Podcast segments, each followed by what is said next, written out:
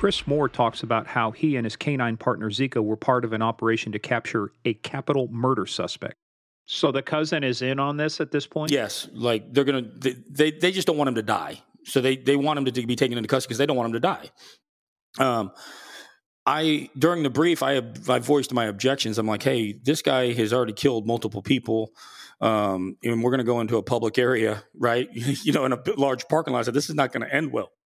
Anyway, um, it is what it is because that's where they had set it up the, the the family.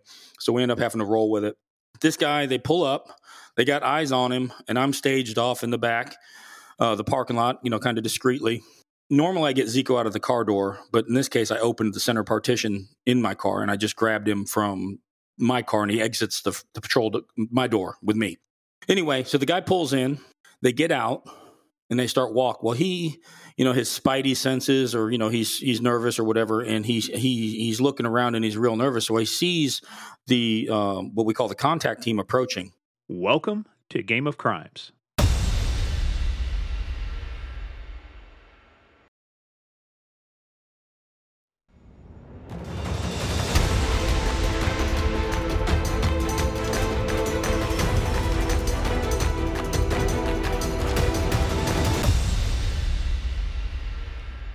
Well, I hope I'm going to make it through this episode because I'm being attacked by my cat. She thinks it's time to eat as we get ready to do yet another episode, episode 49 of Game of Crimes. Welcome, welcomes, players, playerettes, dudes, and dudettes, and everything in between. I am Morgan Wright, your big host on the show, and I am joined literally by my partner in crime, who I meet at the airport occasionally, every now and then.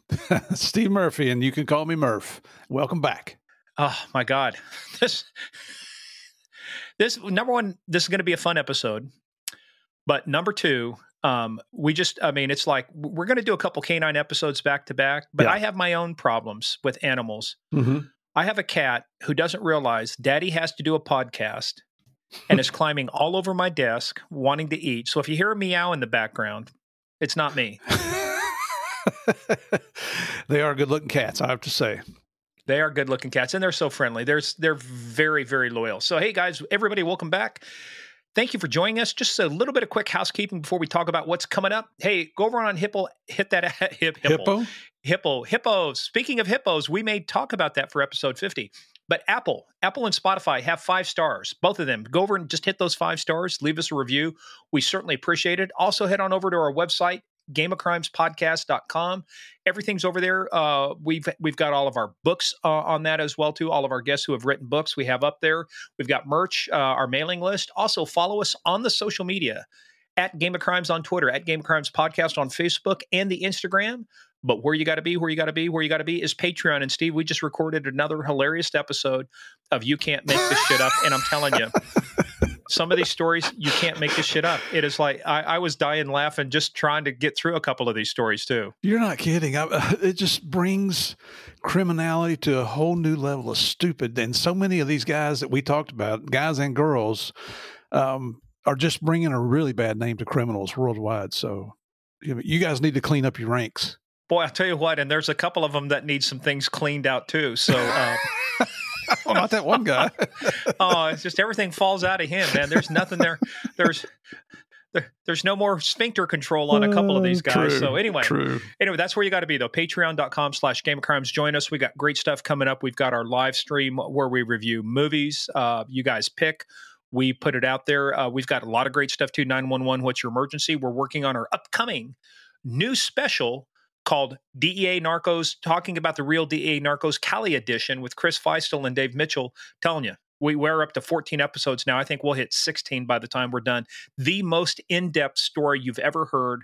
Don't have to read it. Just listen to the studs talk about what they did down in Cali to bring down the Cali cartel. It's phenomenal. I, have learned so much from these guys. It's exciting to listen to them. It's amazing the, the bravery and the tenacity, the dedication to completing their mission that you're going to hear. So, really, you do. I'm I'm in awe of these guys, and and they were doing stuff in Colombia that Javier and I weren't doing. So it's it's it's very cool, very very cool. Yeah, like um, there was something they were about to do in episode at the end of episode twelve, taking one for the team that you and Javier never had to do. So damn right. you will have to listen to that one to find out what it is. Okay. Yep. All right. So also head on over to paypal.com. Use our email, gameofcrimes podcast at gmail.com or paypal.me slash gameofcrimes, whatever it makes it easier for you to support the show and help us bring you just fabulous content. But quick disclaimer this is a show about crime. We talk about bad people doing bad things and bad people doing stupid things and bad things to good people. We take the story seriously, but. But, ladies and gentlemen, you know us. We never take ourselves serious. This is going to be a lot of fun. And before we can get to the fun, we've got to get to the next fun part. So I have to ask you the question, Murph. Do you know what time it is? I know what time it is. It's time for Small, Small Town, Town Police, Police Blotter. Hey, oh, you're getting faster at that, man. You see, you're out of Florida for just a couple days, and already things are speeding up mentally and cognitively. I'm out of my turtle atmosphere right now. Uh, for- so, Steve, you ever responded to a call as a uniformed police officer where somebody said, "I heard threats"? They said, "Like I'm going to kill you, I'm going to shoot you, I'm going to do stuff." Yeah. Yep. All right. Well, a caller in the 500 block of West Dunbar Avenue reported that her neighbor was making banging noise and screaming, "I'm going to expletive kill you." Probably, "I'm going to fucking kill you." Police made contact with a neighbor who said he was threatening his roommate's cat because it spilled water on the carpet. Police determined the man didn't actually mean any harm to the cat since it was in the bathroom for a air quotes timeout when officers arrived. Oh, good lord. Jeez. well, you know what? You- got no reason to, to be mean to a cat. it does piss you off sometimes, but damn, you don't have to kill it. Well, it's not a crime to threaten to kill a cat. Kids are cats are not humans, but I'll tell you what though, you got to be careful, man. Cats will claw your eyes out while you're sleeping, but not my cats. My cats love me. The Society for- the Prevention of Cruelty to Animals will get your butt too. That's serious stuff. So will I. Speaking of, speaking of uh, animals and serious stuff, Steve, this comes to us now from Winchester, Oklahoma. Population 516. Salute. Steve, you ever get called to a disturbance as a cop? Oh yeah, hated it. yeah, yeah. Well, this is this. I've never been to this kind of a disturbance. Disturbance caused by animals Uh-oh. with guns oh on Sapsucker Road. Well, that's a good name. I'm sorry. How do animals have guns? Tell, I mean, tell us more. they don't have opposable thumbs. How are they going to hold something and pull the trigger? That's right. Good question. Uh, this is fake news. I gotta, I gotta, I gotta drill down on this and find out what was, what the hell's going on in Winchester, Oklahoma, population 516, where they, they feel is crime so bad you have to arm the animals? Inquiring minds want to know. All right, this one comes to us uh, closer to my area, not your, well, technically your area because you're filming it right now, uh, somewhere in Virginia. We won't disclose your actual location. Um, because it's a hotel room and you're trying to stay covert and undercover. But this comes to us out of Falston, Maryland, population 8,958. Salute. Salute. Steve, you know the old World War, you know, or you know the old military saying, you know, somebody's approaching, they go friend or enemy. Uh-huh. Well, this one is friend or enema. After giving himself an enema, a Falston man reportedly became extremely confused and argumentative. Uh, and That's it. friend or enema. that says it all. That Let's don't it go all. there literally. All right, so I saved this last one for last because again, you can't make this shit up. This is kind of an homage to the episode we just did. Okay. Steve, Yes. Have you ever had people who like had a hard time showing up to court? You know, wouldn't uh, you know? You put out a warrant for Oh, their yeah. arrest, and then when you finally get them, and judges normally when they do that, they revoke their bond, right? Mhm. Because if you don't show up right, Yep. unless you're Susan Lynn of Rio Dell, California, population three thousand four hundred. Salute. Salute. She was picked up on six warrants alleging petty theft, public drunkenness, child abandonment, possession of a hypodermic needle, possession of a fraudulent check, five vehicle code violations, and 23 counts of failure to appear in court after being released on her own recognizance. So, what kind of a bond do you think she got? Personal recognizance. She was later released on her own recognizance. 23 times. So now it's 24 times. What, where was that at? this Rio Dell, California. Well, there you go. That explains it all right there, doesn't it? Oh my God. Well, that explains what's coming up because we kind of had an animal theme here, you know, for some of our stuff. And this next one is a, a continuation of our animal theme because we had a great episode with Randy Tooman. I mean, Hmm. just the stories. What, what these, think about it. Enough fentanyl to kill half the state of Texas. Technically, it's the Republic of Texas. They like to be called the Republic. But $100 million worth of fentanyl. Unbelievable. Unfreaking believable. These guys are, I mean, what they're doing out there with their dogs, they're superstars. Man. Well, and this so now we got Chris Moore coming up too. Chris is with the Harris County Sheriff's Office down in Texas. He's got a different type of dog. So Randy was basically a narcotics dog, you know, working dog like that. Now Chris has a patrol dog, you know, and a tracking dog. And so we're going to get into a couple of stories, uh, you know, that Chris has. And a, I mean, one of them is we're going to talk about them going after a capital murder suspect and the things that you have to do, you know, especially when you've got a fugitive task force after this guy, your concerns about that. And then the then we tell another story too about, and I will tell you, I don't want to give too much away, but let's put it this way. I will tell you right now, Chris saved this guy's life by using his dog. Yeah you know, in the second one. So I, I just, the, and it's just amazing when you see the loyalty these guys have uh, to their animals and right. their and the handlers have to their dogs, and vice versa. I mean, these these dogs are just amazing. And thank you to Kristi Schiller again for introducing us to Chris. And if you remember from some of the previous episodes, check Kristi out at Canines for Cops and Canines for Kids. Uh, unbelievable what she's doing to support law enforcement around the country yeah, caninesforcops.org. Go over there, hit that donate button, help support the cause. And like uh, the other thing, Chris, I'll give you one quick stat he said out of his episode. He said that they haven't bought a dog, I think, since 2012 or 13. Over 40 dogs have been supplied to Harris County. Wow. Fantastic, alone. and I, th- I, think this, I think uh, Canines for Cops has donated over 300 dogs now to law enforcement agencies. I think we estimated the value alone at that out of all the dogs. I mean, had to be.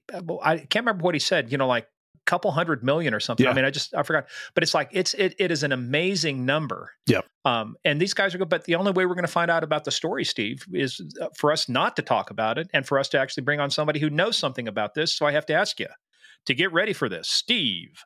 Let's get ready to rumble. Are you ready to play the biggest, baddest, most dangerous game of all? The original, unadulterated, and pet friendly game of crimes. Here we go, everyone. Get in, sit down, shut up, and hold on. Let's talk about Chris and his dog.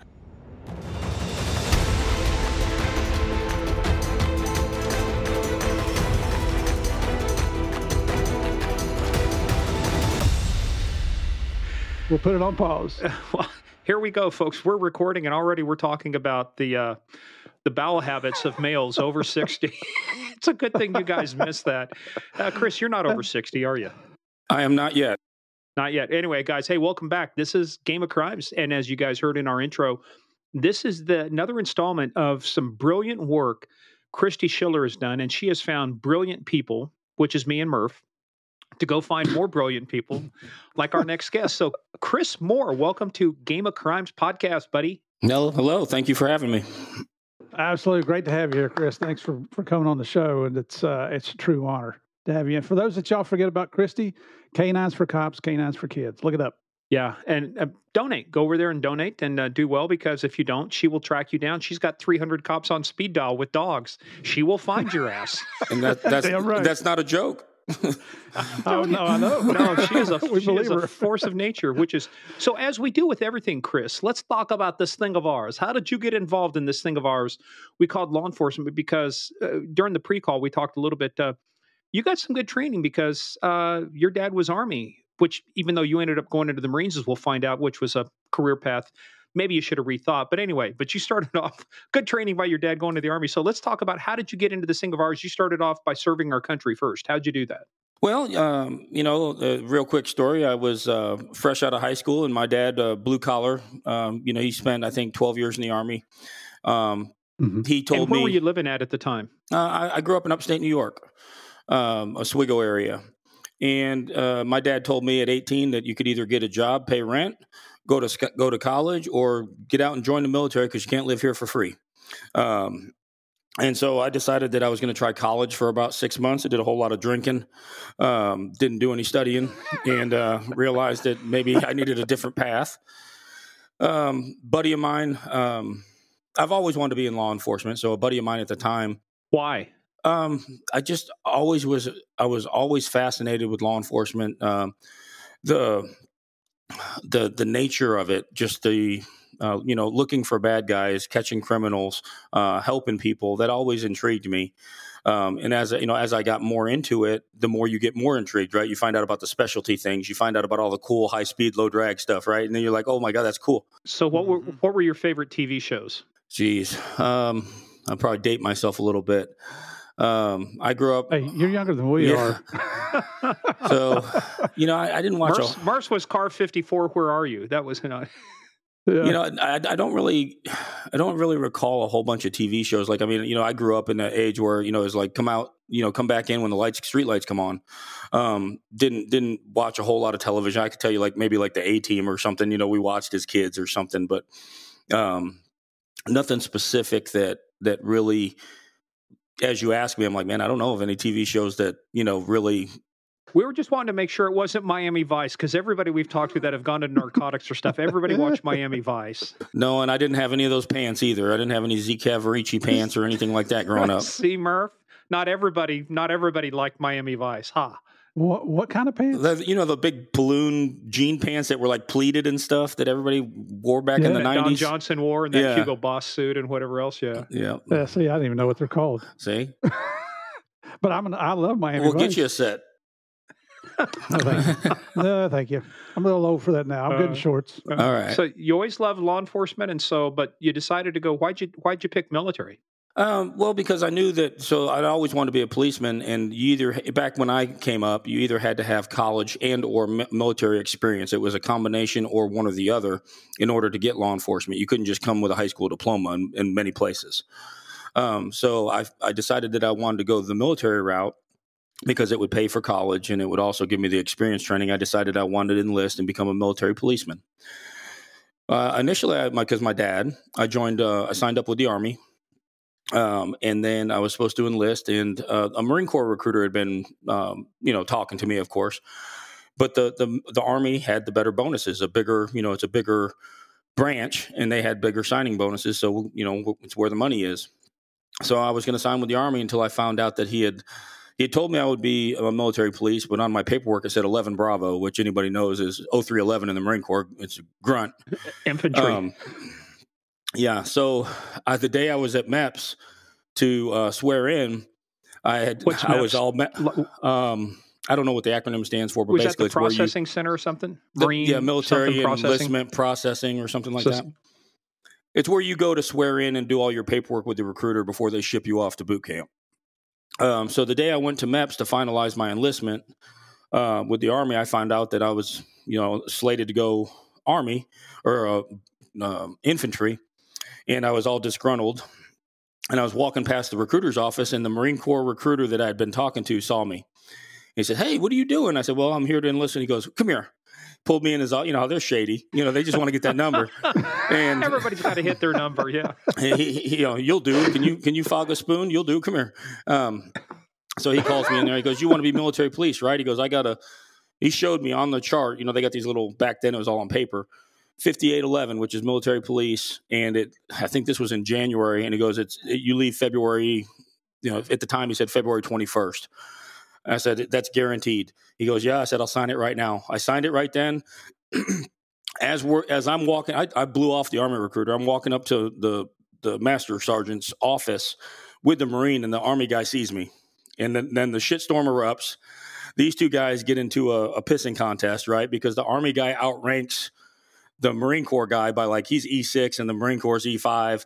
Um, so they're they're you know they're having a pissing match, and finally we get up to what we call top master sergeant's office, and he's the head head motherfucker in charge at the at the MEP center. HMFIC, baby. That's right. And he it. and he says, uh, I, I didn't know it at the time, but I think I was telling you during the pre-interview. Um, I, I didn't realize the the the the nature of this, but when he put the army guy that was getting the army guy was getting hot. Um, but he put the army guy in parade rest, which is basically shut your mouth and come to attention and stand there and be, you know sit there and look pretty. And uh, in hindsight, I was like, oh, he just got punked. You know, he he Mhm. punked him, put him in parade rest, and then he says, he asked me, he goes, you know, Mr. Moore, where do you want to go? And I, I said, look, Master Sergeant, I said, I wanted to go with the Army originally uh, because of, you know, X, Y, and Z. I said, but I found out he told me a, a white lie, let's call it. And I said, I just signed up with uh, Marine Corps. He says, is that what you want to do? I said, yes, sir. He goes, you're done. This meeting is over. And uh, I ended up going. That's, that's somebody making a decision. yeah, right there. that, they were never afraid to make decisions, even if they were stupid. But th- you, somebody's making a decision. Stupid decisions are usually made by E3s and O1s. So, This is Oh, true. uh, by the way, do you know who the most dangerous man in the army is, Chris? No. Second lieutenant with a map and compass. So only if you listen to him. oh, only if you listen to him. Or the what's the the other thing too is uh, what's the most dangerous person in the airman? It's it's a first lieutenant that says, "Sir, I have an idea." No, shut That's the hell it. up. Anyway. Well, you know, it's funny in the Marine Corps. It's actually in I, I forget what, the, but the regulations that a second lieutenant you can call. You either have to call him sir, or you can call him Mister. It's like it's almost like they they they're punking the second lieutenant right off the bat you know, because you know, I mean, they're fresh out of college, they're green under the, you know, you know, wet under the ears and all that stuff. And uh, you, know, you're supposed you're taught in military to respect rank, but you also see it in in reality. I had a master gunnery sergeant put tell a tell a, a first lieutenant to get out of his office. So a senior enlisted guy, you know, he didn't give a shit. He'd been there 25 years, salty and he told he was going to chew my ass. And he you told a senior NCO who's salty like that. Yeah, he told him, hey, "You can wait outside, Lieutenant." And the lieutenant said, "Yes, sir," and left. I was like, "Damn." So. kind of reminds right. me of a Heartbreak Ridge when you're watching, you know, uh, Clint Eastwood. Exactly. You know, E8. He's got the Congressional Medal of Honor thing there, dicking around with that major who's kind of an asshole. But the, so, how long did you spend serving our country as a Marine? Now, formerly on active duty. Uh, I did four years. What, what was what was uh, where'd you go? Where were you stationed? Um, I actually was stationed. It was it's closed now, um, but it was Marine Corps Air Station El Toro on the West Coast in uh, sunny California. Well, it's closed because it got blown up in the movie uh, Independence Day. That and all the toxins that they had in there. I mean, you know, the, can- the, the carcinogens. I guess they filled the, the water table with that and then moved. You know, well, so, those damn aliens. That's what it was. You shoot down all those spaceships, and it caused all that toxic stuff. It, it did. It did. They've actually got. It's funny. They got websites about all that stuff. It's it's crazy to realize how much like you know jet fuel and and you know. Well, that's what's happening over in Hawaii right mm-hmm. now. The Navy's closing down that one fuel depot in Hawaii because it was it's been leaking for like forty years. Is that all? You know, I mean, you know, it's, it's crazy. it's just broke in, right. in, the Marine Corps. That's just broke in good. You know, that's that's, that's we're just getting there. We're just yeah. almost in its prime. So what'd you do? So I assume then uh, you were able to fulfill your role as military police in the Marine Corps. Yeah, um, actually, it's kind of like you know a self fulfilling prophecy. You know, I, I, got to be military police, um, and uh, I, I, got to choose. You know, when you sign up, you get to choose like three duty stations. You know, like your wish list. Mm-hmm. You never get them, but anyway, they make you feel good for thirty yeah, like, seconds. You think about it, um, and then they send you where they want you. But I got I got stationed in El Toro, California, and um, El Toro at the time. Where'd you want to go? Um, I did actually wanted to go West Coast, but I wanted to go to Pendleton. Um, but you don't get to say, "Hey, I want to go," you know, here. It's just East Coast, West Coast, or overseas. That's what you get to pick. Jeez. Well, I mean, hell, El Toro is. If, if if there was ever a an argument for people reenlisting, send them to El Toro. It was like, I mean, you living in like Laguna Beach for on government housing, right? Like, how could you afford to live in Southern California except for in government housing? You know what I mean? Like, I mean, I, it was I had a wow. blast.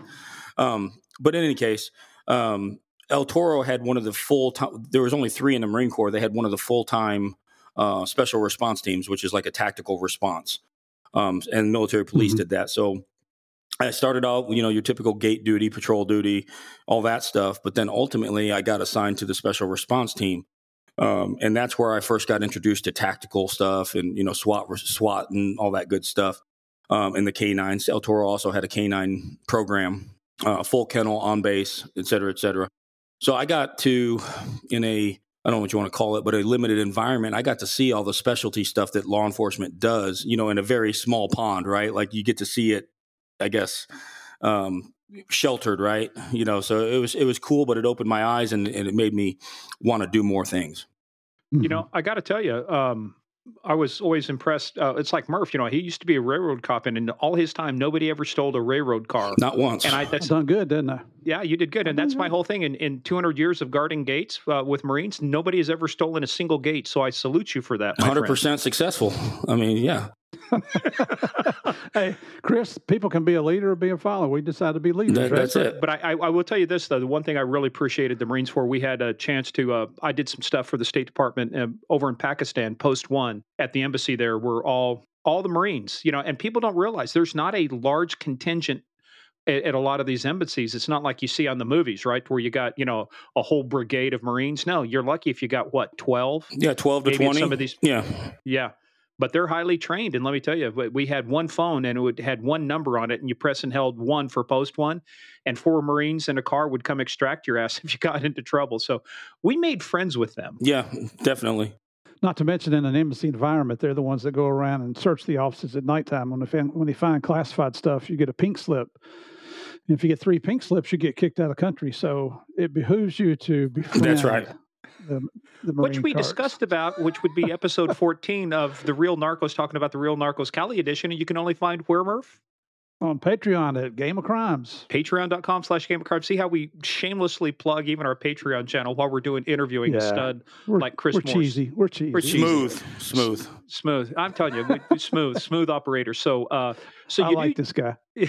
so you do four years serving our country. Uh, why did you Why did you decide not to reenlist? What What was your decision to move move on? Um, well, I mean, ultimately, you know, the Marine Corps is fun. Um, I'll, I'll, say that. You, and of course, the older you get, you only remember the fun times. You don't remember all the all the stuff they make you do.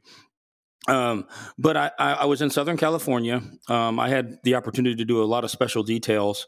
Uh, went down and did presidential detail with um, uh, I hate to say this, but Bill Clinton during my time, um, and went down to Argentina, spent some time in South America, had a good time. Um, but I knew, I knew when I got back, I had missed my window to get shipped overseas because every year, every four year deployment, you're going to go and do a, a 10 year overseas if you're a Marine. So I knew when I got back that I was going to get shipped to Okinawa or Iwakuni, uh, Japan. And being that my goal was to be in law enforcement, civilian law enforcement, that would jeopardize. You know, it's hard to do things from you know overseas. Um, we don't have we didn't have, the internet was just coming online, right? Um, so you didn't have the ability you could do things now. So I knew that if I went over there, I'd never be as happy as I had been in California, and I knew that I w- it would jeopardize me getting um, the ability to you know. Uh, feet on the pavement kind of thing and, and put my applications in and do all the things that I wanted to do to become law enforcement. So I get I got out while the getting was good. So where were you at when you uh, punched out? Were you? It's still El, El Toro. I was at El Toro. Um, I like I said, I, they gave me they the major the XO called me in and he said, uh, "You gonna you want to reenlist?" Because I'd been considering it. and in one hand he has my reenlistment papers, and the other hand he has orders for me to go to Okinawa, Japan. You know, so I was like, "No, I'm good. I'm, I'm, out. Um, I'm good." Wow, wow! Talk about baiting you. Yeah, yeah. Sign, so sign the, here. Yeah, sign here. So you're the proud owner now of a DD two fourteen. Where do you go after that? Um, so, uh, funny story is, you know, so I, I was in '94 to '98. And um, I don't know if you guys are familiar, but back in, in that time, um, affirmative action was coming up real big. And I tried to get hired on in California because I didn't want to go back to New York because I didn't want to go to the snow, honestly. Uh, so I wanted to get in law enforcement, either, uh, you know, in, in somewhere warm. So I applied with LAPD, and the recruiter calls me and basically tells me, he goes, you know, um, you're not a female and you're not a minority. We got a thousand guys just like you um, wasn't being mean about it. He's just like, hey, there, you know, you don't have a very good chance of getting hired right now because due to the fact that we have to. Um, they had they had to catch up, right? They had to, you know, they had, they were so right. lacking in minority and female applicants that they were getting priority over average, you know, white male with bad credit, right? I mean, you know, that's got a hundred thousand of those guys. Which is every E three, E four in the military, right? They got a they buy a car at nine hundred dollars a month with eighteen percent interest. Exactly. Um, so, um, long story short, through some context that I had, um, I ended up coming to Texas um, with the guarantee that I was going to get fast tracked uh, into the Harris County Sheriff's Office. So I come to move everything I have in my little car to Houston, Texas, and the fast track that I'm supposed to be on ends up being a year and a half, and where I end up working as the paint department manager at the local Home Depot um, because the fast track, you know, the brother-in-law didn't really come through. So I was the uh, Spring, Texas paint department manager for a year and a half. Um, finally, get my phone call, um, and with the sheriff's office, you have to become a detention officer first. So then, uh, which means you work the jail. Um, so I got my phone call. Then I, 99, I, uh, February 99, I go to um, the jail, start working as a detention officer. Uh, and then up until I want to say it was May of 2000, something like that, I believe. Uh, I got to go, you know, based on seniority, how long you've been employed is how they pulled the um, the cadet class for police officer. So I got to go to the police officer academy in May of 2000, graduated in October of 2000, and the rest is history. Wow. So you uh, you finally hit out. So uh, what's your so you know we're going to get into your work with canines, but um, when you first get out, where do they assign you? Uh, so I get out of the academy, and again, back in that time in the early late '90s to early 2000s, everybody goes back to the jail. Um, you know, the sheriff's office responsibility is primarily the jail, according to um, you know state law kind of thing, right? So went back, worked the jail for I want to say a year and a half, maybe two years where um, at the time they had this tactical team called the emergency response team. Well, let me get that clear. So you were in the jail, but they selected you to go to an academy class. So you went training to become a, a you know sworn law enforcement officer, but you had to go back to the jail. Correct. So then you're you, dude. Who did you piss off? That's everybody though. That wasn't just me. yeah. Um, so everybody goes back to the jail. You start off non what we call non certified as a detention officer, go to the academy, get certified, and then come back as a, a certified peace officer. And then there was a gateway. You know, after after two years, you could uh, take the patrol test, do the gateways, and attempt to go to patrol. But be, based on funding and everything else, the patrol test, which died every year, right? It, it expired every year.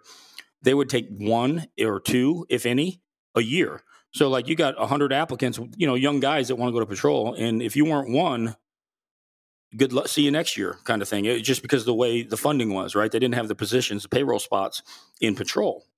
Um, during that time, while I was on the patrol lists, um, uh, there was an opportunity presented to me to uh, it was called the emergency response team which we'll get into that later but at the time they told us it was the tactical team right? Because the sheriff's office at the time did not have a full-time active swat team.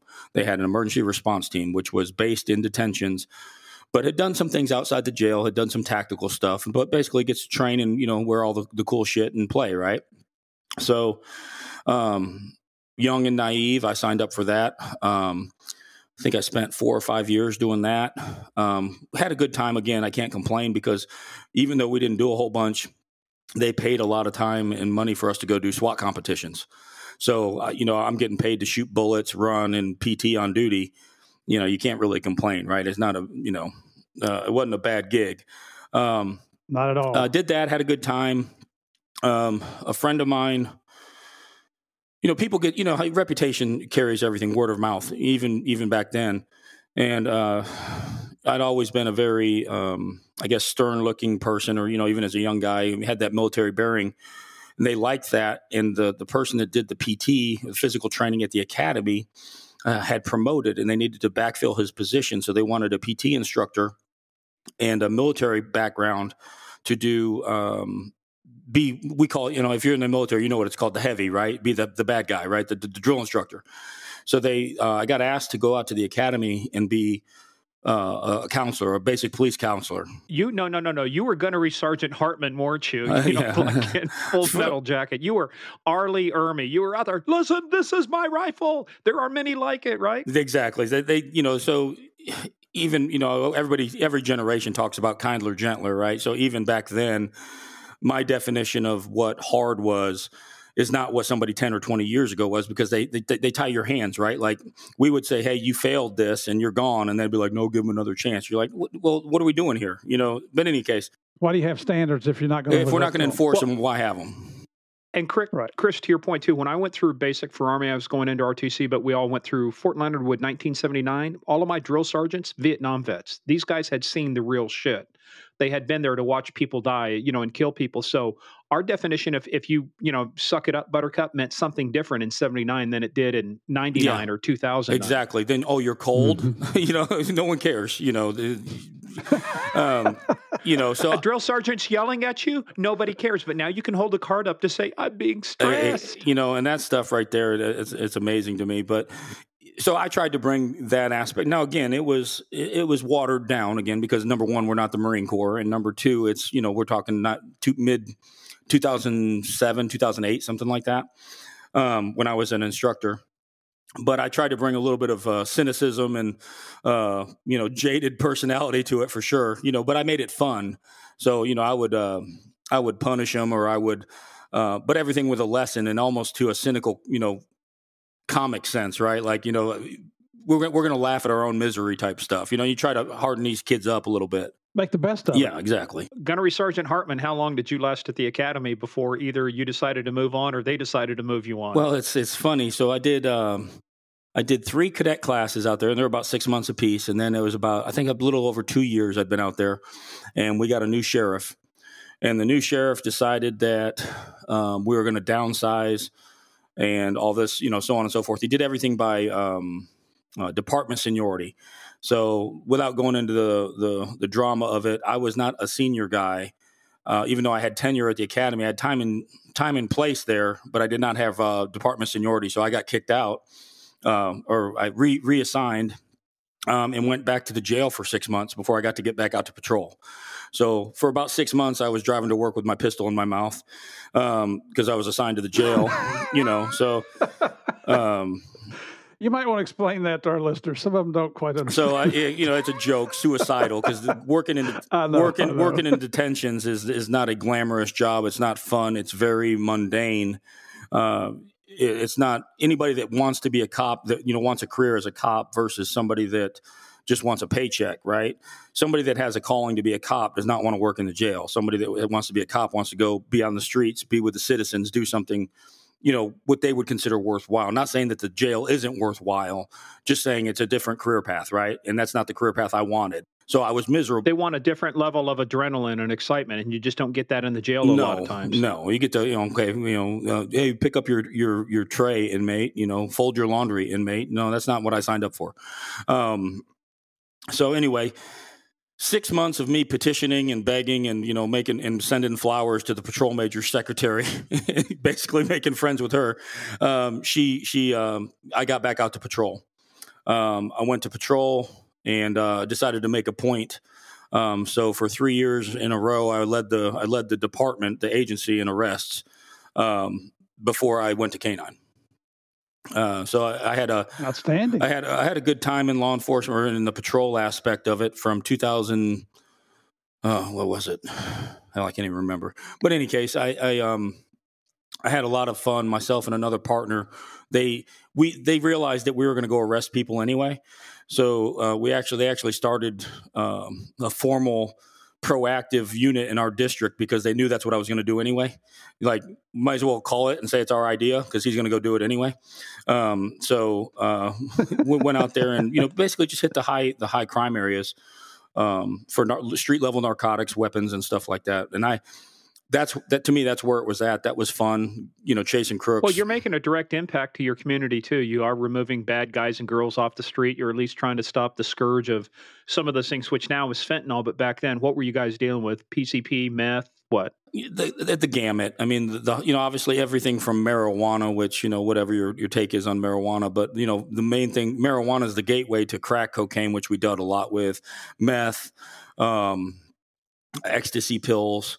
Um, a little bit of heroin. I didn't encounter a whole bunch. I mean, here and there. Um, it's a. I guess it's a different demographic. I guess from where I was working. And not to say that it wasn't prevalent, but the the majority of the people that I dealt with was crack, PCP, dip cigarettes type stuff, or ecstasy um, on a on a daily basis. And, and your typical, you know, firearms go with that type of stuff. So, but you talked about now and then getting into canines. So, did you get into canines because of your work the previous three years and doing that, or simply because an opportunity opened up? You know, so tell us about how you got into how you the selection process worked for getting into canines. Um, so with Canine, um, oddly enough, he works for me now because I'm his supervisor. But he's a he's a good friend of mine. He's been my friend for about 20 years. Um, good friend Larry Graves. He was a canine handler, and we worked um, an off duty extra job together. And um, Larry had gone to canine, and you know he knew how I worked, and he you know so on and so forth. And he was basically, you know, like minded people try to uh, cling together, so to speak, and they try to uh, recruit people that are like minded or the people that they think are going to be um, good handlers or workers. Uh, so Larry had petitioned me a couple times to you know do it. And funny story is Larry had this crazy dog that he was training, and he'd come to work and he'd be all mauled up, and his arms are all cut up and bit with teeth marks and stuff. And he's like, "Man, you need to come to canine." And I'm looking at him and said, "Motherfucker, you're crazy! Like, get away from me with that shit." Um, So, uh, this sounds very much like Ted Dolan. If you go back and listen to his episode, Murph, remember that the crazy dog, the one where they basically had to hit him over the head because he had latched Yeah. onto Yeah. him. Yeah. No, that dog was a whole nother level of crazy. Um, Oh, you're not that dog. Yeah. um, but Larry's dog was Larry's dog. This dog was uh, we'll just call it indiscriminate. I like to say you'll do right. He don't care who you'll do. He'll bite you. He'll bite me. He, whatever. Everybody tastes like chicken to a dog like that. That's right. And so he ended up washing that dog out and getting a different one. But um, so Larry petitioned me, um, and then I uh, I interviewed for the position. Um, was the number one candidate. Um, got my first dog, Duke in 2012. Hey, back up before we get into that. Why did you want to? Is was canine something you aspired to do, or did you, or because you saw what was going on, you wanted to do canine? Because I know you said you saw some of it back in the Marine Corps with their tactical stuff.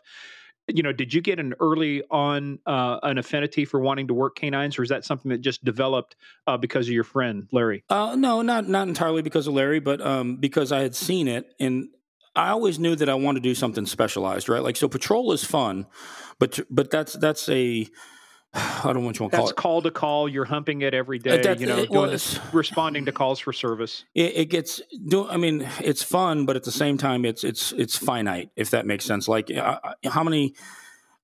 You know, I, I think I arrested like a thousand people in three years, like literally a thousand people. You know what I mean? Like, how long am I going to keep doing that? You know, so on and so forth. And and I saw there t- tactical canine specialty units has always fascinated me. Um, either one, um, but then I saw uh, the opportunity. We still didn't have a tactical team, but I saw what canines. I had called Larry a couple times on some calls, some dope calls as a patrolman. I had gone on tracks with them and where we caught the bad guy. And I'm like, you know what? This is another tool to make me a better at catching crooks, right? Like I'm going to take this to the next level. Oh yeah. Um, so I was interested because it it was. L- Let's face it. I'll never be. Eight, 18 year old crooks never get any older, right? They're always 18 and we all get older, right? But you can outrun me, but you can't outrun my dog. And That's right. and so I was like, you know what? This is the next next progression. This is this is where it's at. I'm I'm gonna I'm gonna fuck some people up, basically. Like you, you you're gonna don't run from me. You're gonna pay for it, right? Kind of stuff. As the U.S. Marshals say, you can run, but you'll just go to jail tired. Exactly. Um, Yeah. with, and Hey, probably just out of curiosity, Chris, did, did you grow up with kid uh, with dogs? Uh, You know, I did, I but mean, they were you a weren't. They weren't like with? they weren't like you know working dogs. They're just You know, my, right? my parents had a cockapoo, right? Like a little you know poodle looking thing. Well, there's a fine patrol dog to put in your car with you. You know, fucking vicious, right? Easy. That's what we. That's what we had here in our house. It just passed away last year. I'm sorry to hear that. Yeah, Good dog. Good dog. Good family. That's dog. the shitty part about having dogs, though, is eventually, you know. Yeah. Well, you know, Yeah. they do, dogs are, and I you look. I'm a. We've got cats now, but I love dogs. My my uh, uh, daughter, son-in-law have dogs. They're. I mean, they're great. Dogs are the only animals on earth that love you more than they love themselves. I think that's the best way to describe a dog. Unconditionally, Yeah. yes. I agree. I agree. Um, but uh, you know, so long story short, I, I, I get selected. Um, I uh, inherit a dog from a handler. Long this handler passed away suddenly from a heart attack, so I get a dog that's about I think he was like seven years old. His name was Duke. Now, something to be said about Duke is Duke was phenomenal. So he's I don't know if you know much about um, Europe and how they do these things, but they're they title dogs over there, right? So it's like a, a certification process. A dog does X, Y, Z, he gets scored on it, and he gets titled. Okay, it's like a certificate of completion. Like, hey, this dog performed this well, and you got to have a minimum score to do so.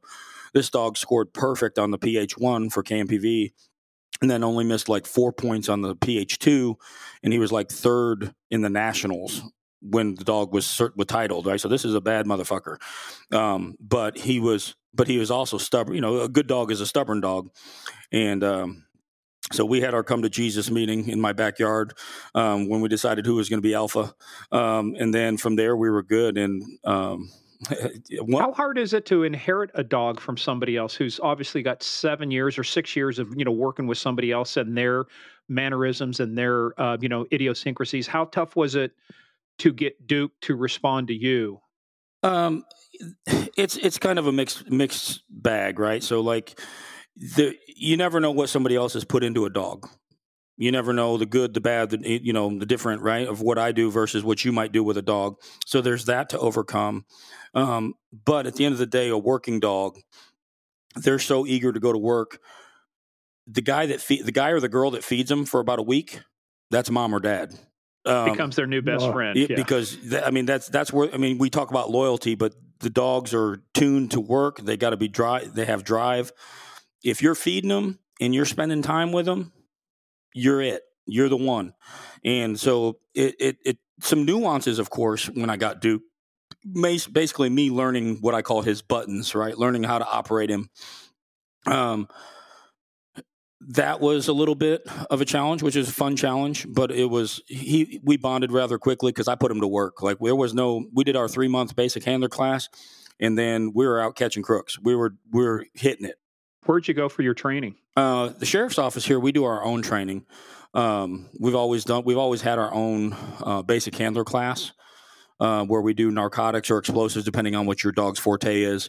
Uh, we do three weeks of that, and then uh, followed by a nine week patrol class where the dog learned to track people. Uh, they learn handler protection. They learn uh, area searches, you know, vehicle extractions, the gamut, right? Anything a patrol dog would do. Um, that's where we teach the basics. Now, once you get certified and you learn your obedience and stuff like that, and you have to certify to a standard. But once you do that, that's just the beginning. Because anybody that says a dog is ready, you're you're you're you're like a brand new patrolman with a dog, right? That's that when you certify class, you, you hadn't done shit yet. You you you know what I mean? The dog still hasn't seen. I make the analogy because I've had you know people that have failed deployments. You you take a dog that doesn't know how to play football catch yet, and you try to throw a hundred yard pass, and he doesn't catch it. Why?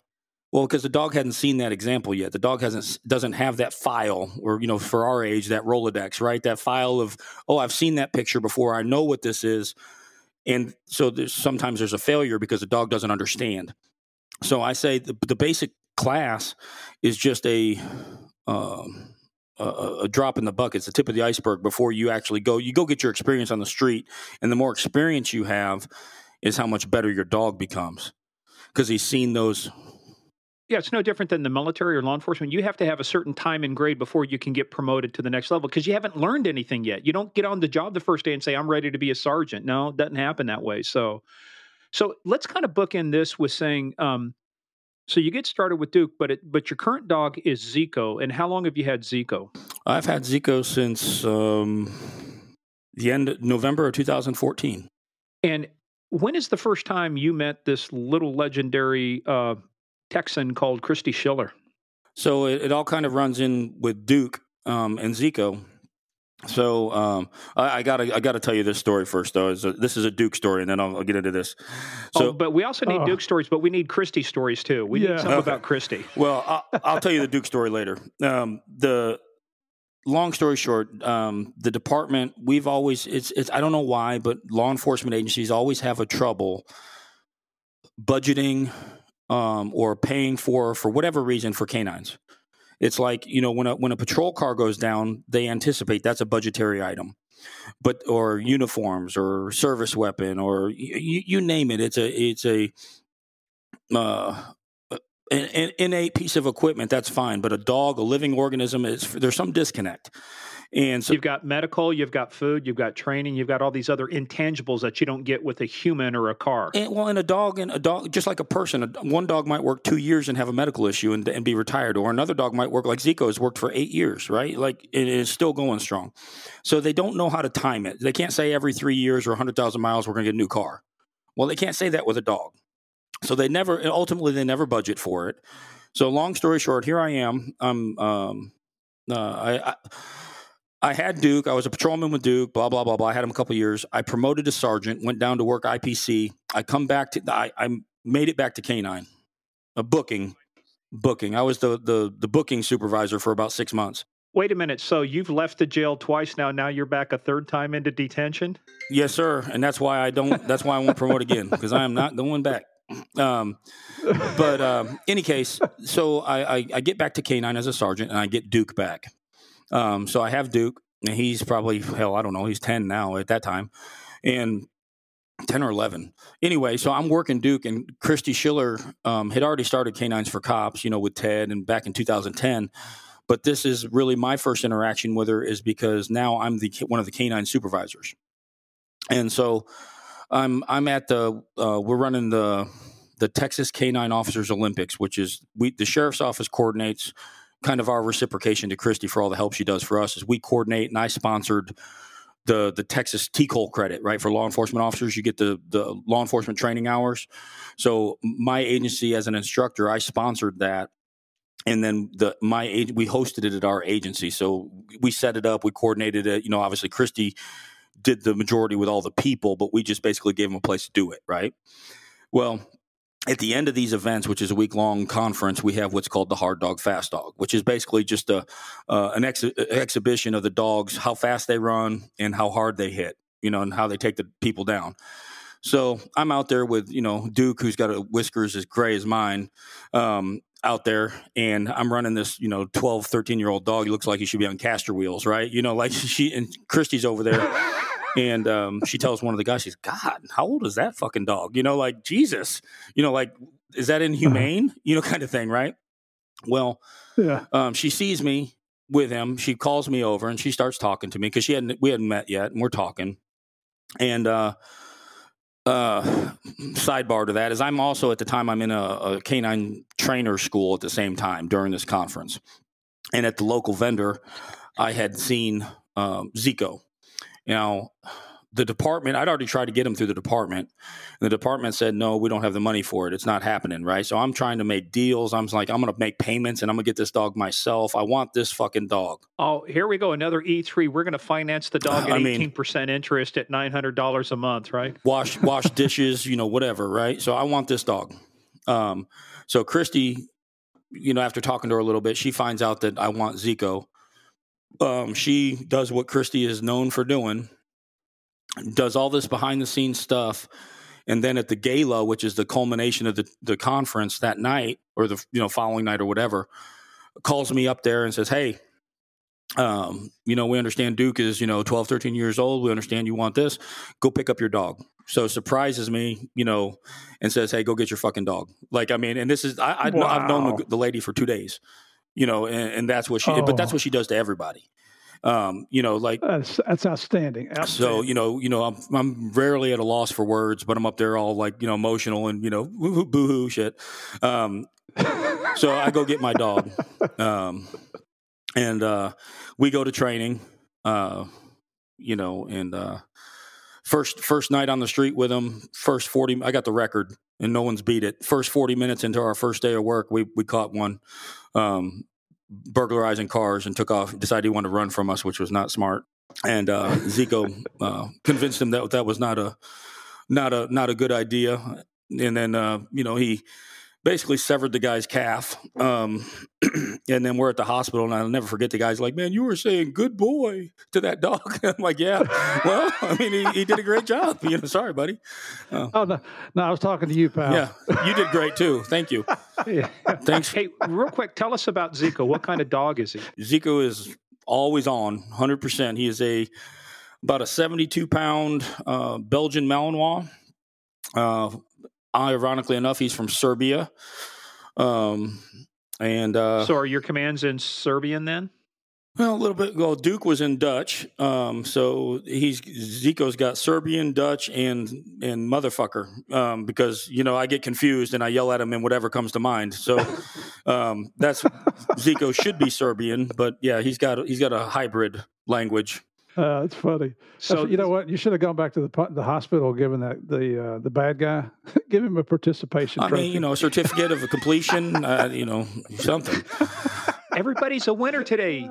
You, I know? love it. So yeah, but that's the thing too is that you, you just can't, you, like you say, you can't outrun these dogs. We used to joke too, even on the state patrol, because our cars weren't exactly the fastest. They go, "I could have outrun you." I said, "Yeah, you can outrun a motor. You just can't outrun a Motorola. I'll that's just right. call ahead, you know, but you can't outrun a dog." So the record was what the the the uh, the, the amount of time it took to get your first caller? Was that the 40 minutes you're talking about? Yeah yeah yeah. So you know it's you typically i mean and, and, it's you know it's kind of there's a lot of factors involved with things like that but um i was never the one to wait around for calls so i was i was out trolling looking for my own right like so you know, proactive stuff. It, yeah. was going to happen. Wait a minute, you're not doing your job. That's nothing to be ashamed of there, my friend. Uh, I always, well, I always look. You know, you go back and you look at my dash camera. It's funny because it was like, um, I'll never forget. We I pulled into this. It was this uh, back back storage lot or parking lot of a Walgreens at a shitty area of town, and you see my car pull in, and I see these two guys, and they're they're looking in windows of cars,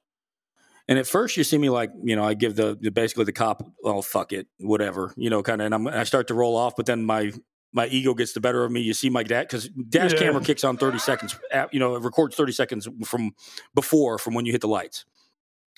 So you see on the dash cam, you see my car stop abruptly reverse and then back up and turn towards them. And like, so it's funny as you see me go from, oh, fuck it to, you know, fuck that to, oh, here we go. Here we go. And as, as I'm pull, pulling up in my patrol car, you see in my dash cam, they start to separate the two guys. So when they start to separate, in my mind, I know that I'm getting a runner. One of them's running, at least one of them's running because they're separating. Um, so I jump out of the car. Hey, come here, motherfucker. Um, he takes off running across the street. Well, you run. You I, if you run, I chase. Right. So he runs. I chase him. I get Ziko out, uh, like I said, and we end up. He's trying to climb a fence, uh, get away from us, and Ziko looked like it looked like Shark Week. Uh, Ziko's hanging off of him, you know, about six feet in the air. Um, you know, good times. Uh, oh yeah, it's uh... so. Hey, before we get it. into talking about a couple cases that we discussed uh, that we want to talk about, what is the criteria for turning your dog loose on somebody like that that's running? What is the what you know? What's the department policy? Because I think a lot of people think you just turn them loose on everything, but it's like no. I mean, there are rules for turning a dog loose because there's a process. When you uh, a dog can be you know, a dog can, will inflict injury if it's going after you like that. Absolutely. Um, so, not just department policy, which is our department policy is actually more restrictive, but uh, law, right? State law, uh, Graham versus Connor, the Fourth Amendment, you know, legal seizure, um, search and seizure. I can't, I can't seize a person without due cause, right? Um, so it's based on what we call the three prongs. Um, the nature of the offense is it a felony, right? Um, is the suspect uh, been searched for weapons or actively resisting? And does he pose a, a, threat to citizens and law enforcement if he's not apprehended? So in this case, I have somebody committing burglaries to a motor vehicle, which is a felony. I have somebody that actively evaded from me prior to being searched for weapons. He's refusing all commands. And if I don't apprehend him, he poses a, a, threat of ambush to me or citizens if he's not apprehended. So he's he's punched that ticket so to speak, he, he meets the criteria, I will deploy the dog. Now, let's say you were a shoplifter and you ran from Walmart. Am I going to deploy my dog on you? Probably not. There would have to be some other mitigating factors, right, before I would do that. You would have had mm-hmm. to have some other information, like they pulled a gun on somebody. Again, they'd have to commit a felony, but a simple misdemeanor. No. Probably not, right? Do you do you have to announce that you're releasing the dog or um, if if no, is that a requirement? if time and uh, safety permit so like for example if i knew you had a gun or if you shot at me i'm not required to right? Like uh, that, would be foolish. Right. Stop don't shoot at me again right. i'm gonna send my dog no. But if if otherwise i'm gonna give announcements. And in this case i, I told the guy stop or i'm gonna send the dog. He did, chose not to stop well, yeah, okay. Lesson learned. That's a valuable life lesson. Uh, and our other life lesson we always tell kids, don't we, Murph? Don't do meth. You know, that's our other life lesson. We don't do meth. Um, how many people, when you give the when when they start to think about getting froggy with you, and then they see the dog and all those teeth, and then you say, "I'm going to release the dog." How often do you get compliance versus people being non-compliant? Um, I would say a, a, good majority. You know, you got your, you know, your uh, one or two percenters that are going to run anyway because that's what they do. They're career criminals.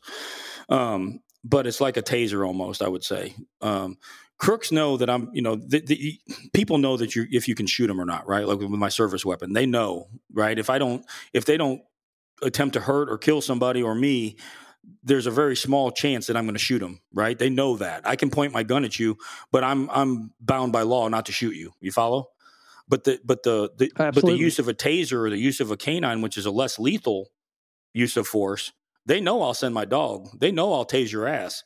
So they know that that's a good. There's a high likelihood that I'm not bluffing, and so you get compliance rather quickly because they know. And I've seen grown ass men you know, people who are scared of dogs. You know what I mean? Like people that you're like, damn, that's a big dude. They're scared of dogs.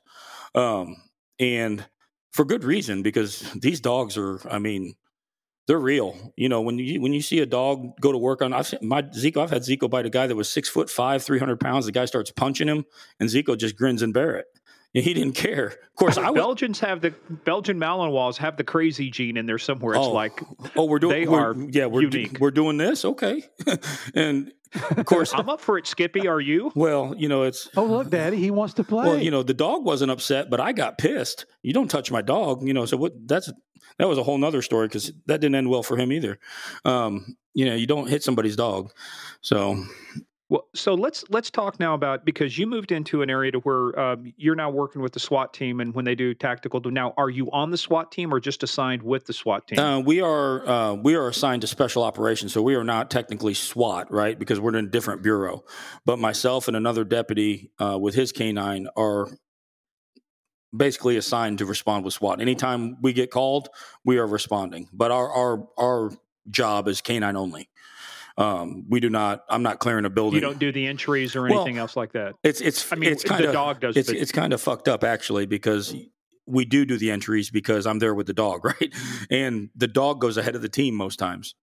So there I am with my Mhm. pumpkin head, you know, between the legs of four dudes, sending my dog down range, and I and I got nothing but a leash in my hand, right? I mean, like, who's stupid? That's me, you know, you, you know. So All right, well, let's talk about being stupid then. This first case we want to talk about, I thought was really interesting. This is a double murder. It's a capital offense. So let's set the context for this about how you and Zeke, uh, Ziko get involved in this one. So give us the context for the call out. What things happened for you to show up on this scene? Um, in this instance, it was um, so the Gulf Coast Violent Offenders, which is like a task force that we, we just call it hunts the worst of the worst, right? They're they're looking for violent offenders, murderers, assaults, aggravated robberies, things like this. That that um, You're not looking for parking violations and speeders. they're not looking for people with five five dollar bag of marijuana. No, they're they're looking for hardened criminals. And this particular criminal was wanted for two capital murders. He had killed in two separate incidents. Had killed. Um, I think in the first one he killed two people, which made it a capital because it was more than one person. And then the second incident is he killed somebody during the commission of a robbery. So he's a he's a shitbag. He is a turd, but he's like he's only like twenty years old from Louisiana. Now, is this all happening? Uh, did the murders happen in Harris County? No, they happened in Louisiana. Um, so he had fled to Harris County where he had some family members, and he had told his family, his kin, that you know basically he's not going to jail and he's gonna he's gonna die in a shootout and he's gonna you know basically I ain't going to prison kind of stuff.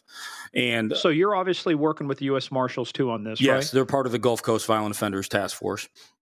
And so, um, long story short, his family's worried that he's going to get killed. You know, because you know, you say you're going to kill cops. Well, they're not going to ask you a whole bunch to stop. Um, so, his family uh, basically rats him out, and they tell him us that he's going to be um, in this area. Long story short, his his cousin or his brother or something like that. They decide they're going to go to a there's a Walmart um, in the area that I work, and he's known to carry a gun and, and and we know that he has a gun on him. So the plan is that we want him his his cousin or his, I think it's his cousin is going to get him to leave the gun in the car and they're going to go towards Walmart and uh, and basically So the cousin is in on this at this point. yes, like they're going to they, they they just don't want him to die. So they they want him to be taken into custody because they don't want him to die. Um I during the brief, I have I voiced my objections. I'm like, hey, this guy has already killed multiple people, um, and we're going to go into a public area, right? you know, in a large parking lot. So this is not going to end well. Anyway, um, it is what it is because that's where they had set it up the, the the family. So we end up having to roll with it. This guy, they pull up, they got eyes on him, and I'm staged off in the back, uh, the parking lot, you know, kind of discreetly, and uh, kind of funny story. So normally I get Ziko out of the car door, but in this case, I opened the center partition in my car and I just grabbed him from my car and he exits the, the patrol to my door with me. And we'll get to that back to that part in a second. Anyway, so the guy pulls in, they get out and they start walk. Well, he, you know, his spidey senses or, you know, he's, he's nervous or whatever. And he's, he, he's looking around and he's real nervous. So he sees the, um, what we call the contact team approaching. He you know he dead dead fucking runs for it. He's he's gone. He starts running through the parking lot. They hit him with a 40 millimeter uh less lethal round a beanbag. Hits him. No effect. Um i mean it, it did but you know not at that moment right? Um they tase him. He he keeps running. It breaks the probes and Meanwhile, I'm like, I always make the joke. Looks like Wild Kingdom. I'm running through fucking the parking lot with Ziko on a, a 15 foot leash, trying to. And I'm I'm not a small guy. I'm I'm wide, right? So I'm running through parked cars and I'm knocking mirrors off the cars because I'm clumsy as fuck, and I got a, a 72 pound dog pulling me at like 30 miles an hour, and and we're running, and I'm trying to I'm trying to. Uh, you know, almost like on football, I'm trying to cut him off, right? I'm trying to take the, the line to him, trying to get your angles right so you can you can catch up. and him. so we we come out the parking lot, and I'm at the I'm at the max of my capability as far as as fast as I'm going, and Ziko's just pulling me faster and faster. And I see him, but I got I got about four or five SWAT team members that are in hot pursuit of this guy, and I'm on a at a 45 degree angle, and I look and I see that Ziko. Uh, this has all happened fast, but I see Ziko's locked in on the guy. And I'm like, fuck it, you know, no no risk, no reward. I send Ziko. Go ahead. Chris, before you say that, before you send that, did he do any? Did he make any movements? This uh, suspect you're after to indicate he had a weapon. Did, did you did you know if he had a weapon on him or not at that time? We knew that he had a weapon when he exited, or when he was in the car. We knew he had a weapon, but the plan went to shit. So we don't. We never had any communication saying that he left it in the car. So it's unknown. We don't know. Mhm. You, uh, so at this point, what I'm saying is you have to believe that this dude is armed because he's already killed three people. Have to assume he's armed. Um, he's again back to the three prongs. He's committed multiple felonies. We assumed he's armed because we know we had information telling us that he was armed, and he's failing to comply with orders to surrender. And he's already committed capital murder, so I would say that he poses a he's risk. He's a huge threat to the community. Absolutely. So at this point, um, of course, all these things, these deployment factors, I already know these when we, you know, when we set up, right? Because these are criteria that I would tell you, like, hey, I can't use my dog for that if that if you didn't meet the criteria. Um, but in this case, we, we, you know, he was already bought and paid for, as we call it. Um, and as we're running across this thing, I send Ziko, and he passes all four SWAT guys and hits this guy like fucking Lawrence Taylor. You know, I mean, just hits him. But where he hits him, I guess it knocks the guy down, and he bites him on the head, and he gets him on the on the oh, his left ear. And you know, so the dog's on his head, but he's got you know a canine tooth through his ear, and it's fun. I mean, I say it's comical, but it's when you hear this hardened, when you talk about hardened crooks, right? And these criminals, I always first one's crying for mama, first one's screaming like a little girl. This guy's screaming, and you would have thought it was an eight year old female. He's crying, you know, and that's the, the reality of what a dog does. The dog is the equalizer. The dog, all these, I got 25 year old SWAT guys that couldn't catch this 20 year old crook, right? Because we're wearing 30 pounds of gear and we're doing all this, but he couldn't outrun the dog, and the dog took him down, and he's crying for mama. And so, anyway, we take him off, and you know, he got they had to staple his ear back together. It was all you know, good fun.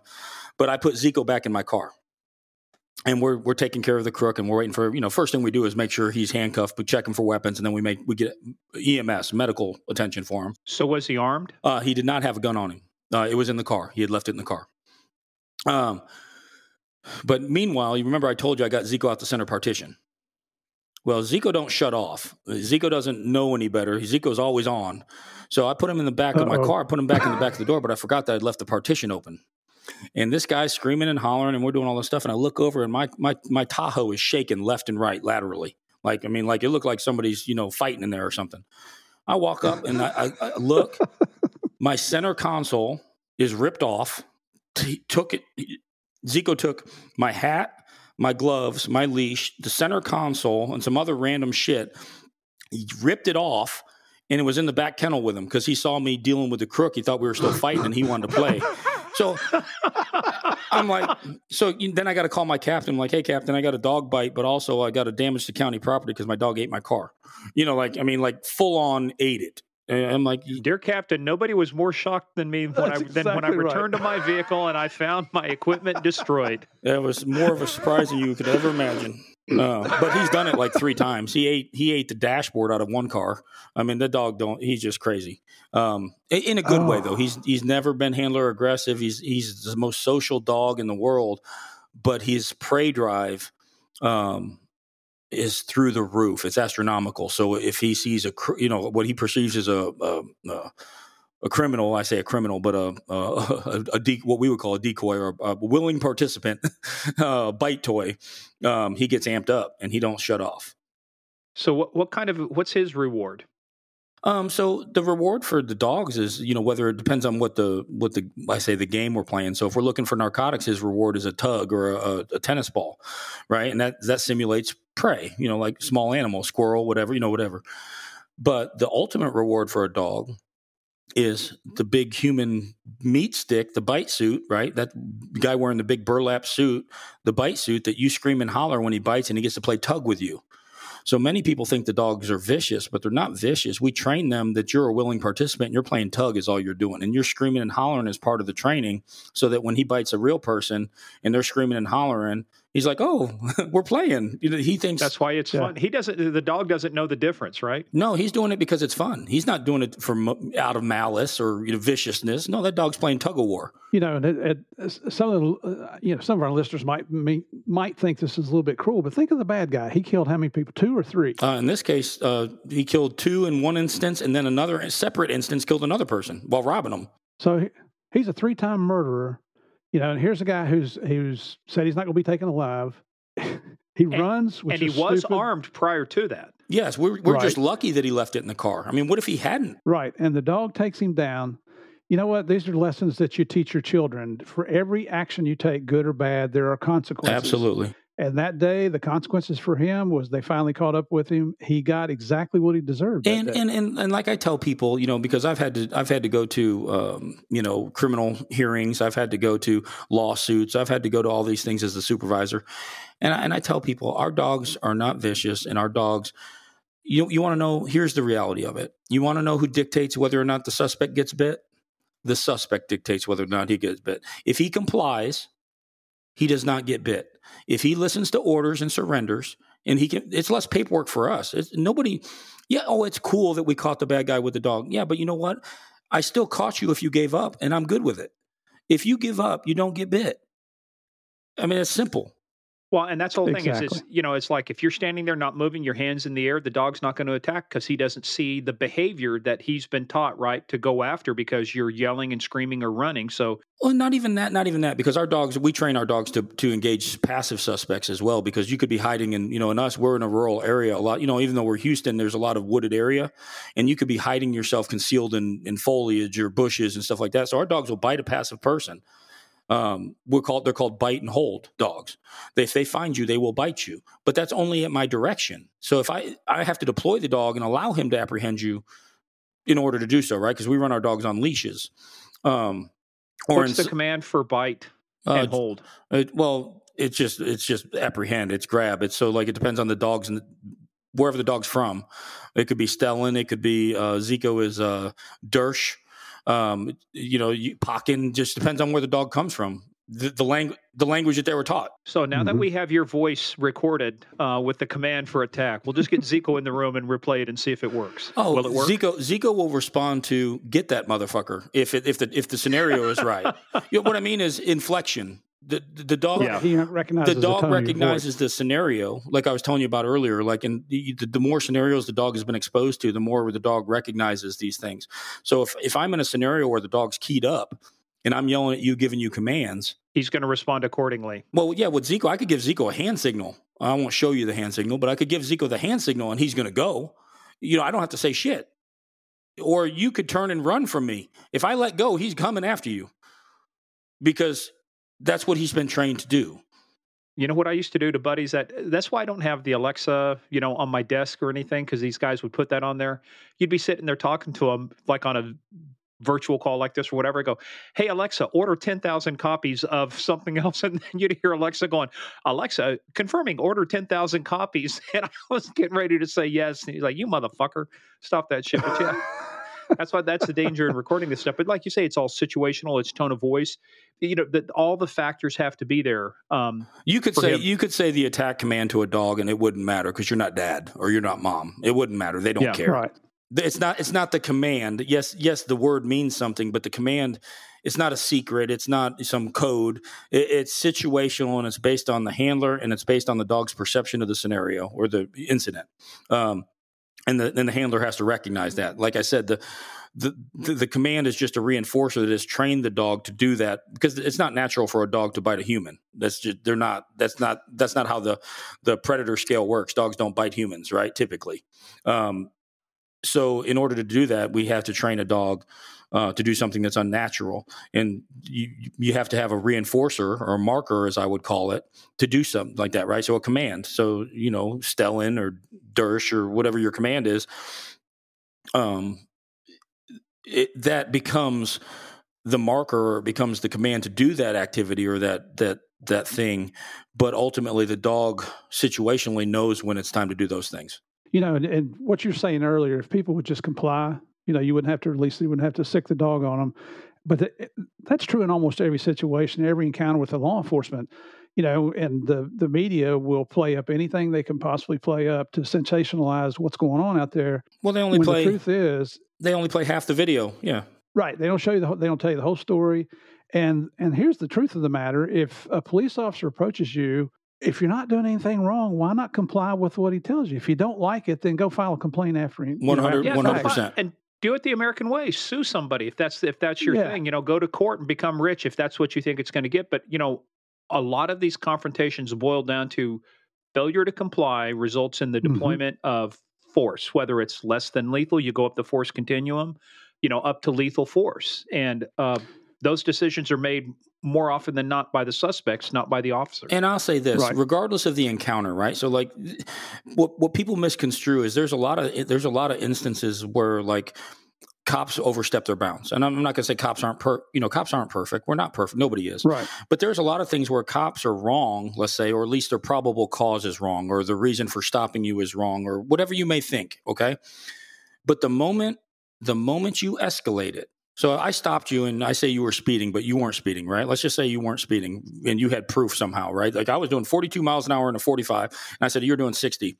And you but you get out of the car and you become argumentative, combative, so on and so forth, right? Whatever happens from that point, regardless of why I stopped you or regardless of why we had the encounter, you dictate how that encounter goes if like you said in a, a, minute ago, go back and file a complaint. Do do whatever, comply because that's the only way nobody gets hurt. Because the cop didn't do it because if the cop thought he was wrong, he wouldn't do it.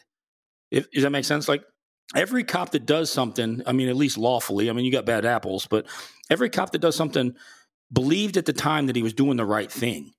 He stopped well, and that's you. why and that's why there's reasonable suspicion versus probable cause. And to stop somebody to do a pat and frisk and what they call the Terry stop is only reasonable suspicion. I only have to reasonably suspect you of that you are have or will commit a crime, right?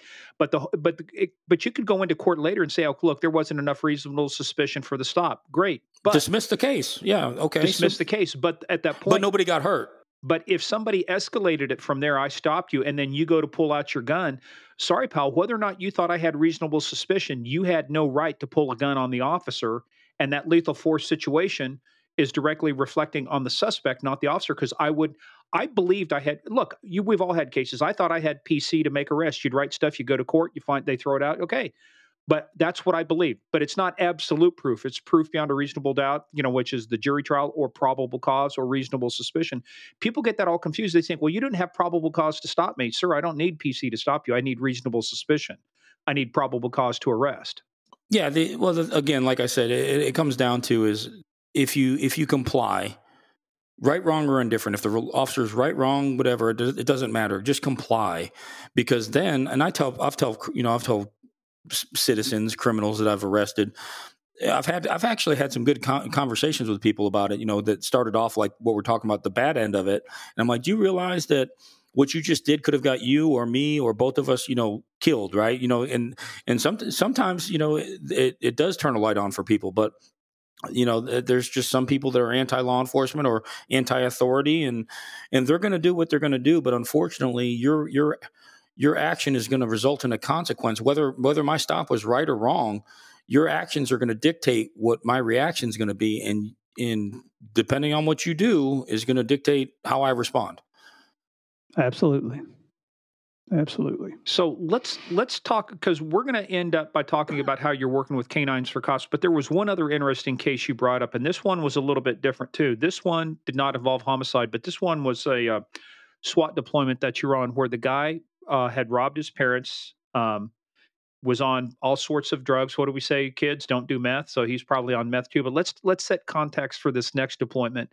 Um, what happened? Kind of give us the time of day. You know, how did you get the call out? What would what were the circumstances for this next case? Uh, I can't remember the day of the week it was, but I was off duty. I work day shifts, typic, day shift typically, but I get a, a, an activation on my cell phone via.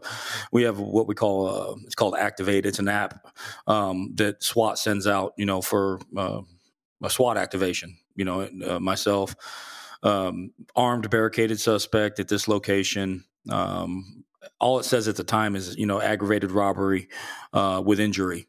Um, so obviously we don't know it's mom, dad, relative, or anything like that. All we know is it's ag robbery suspect. He's barricaded at this location. Uh, has weapons. Uh, we arrive there. Uh, patrol's already been there for a couple hours. It's nighttime. Uh, it's probably around 10, 11 o'clock at night.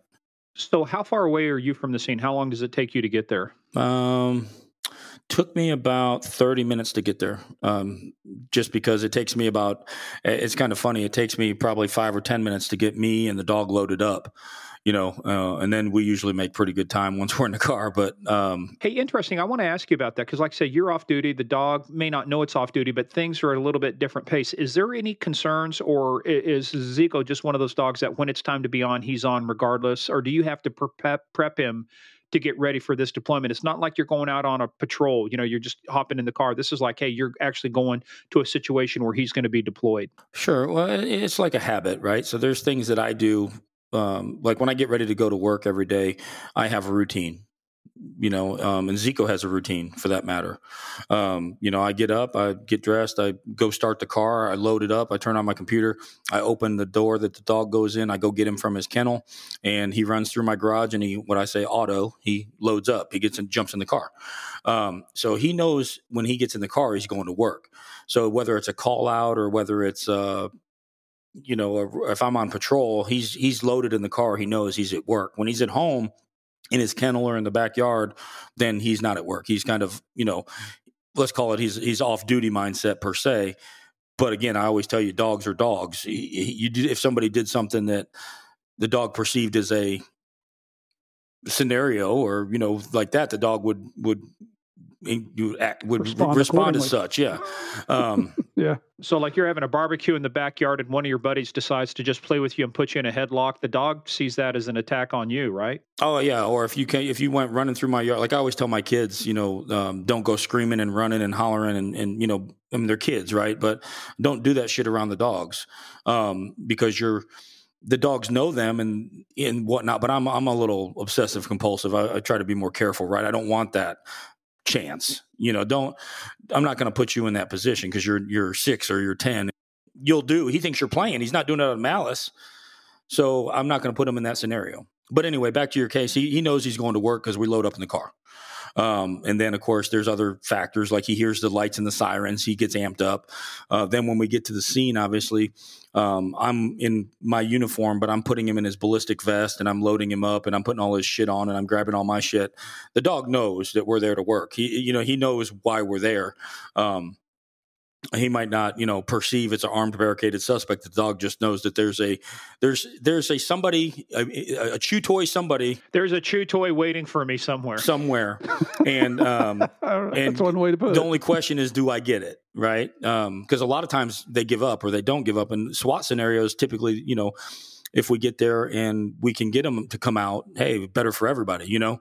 Um, but in this case, we we get there. It's late at night. We learn that the guy lives with his parents. He's like a 35 year old Houston gangbanger, you know, career criminal.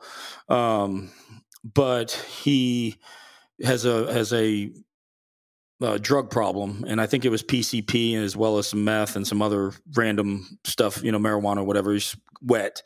Um, any case, he's out there and he's in the front yard, but the front yard of the house, kind of because it's a bad area, it's got like a fence surrounding the whole perimeter of the house, you know, because people don't want their shit broke into.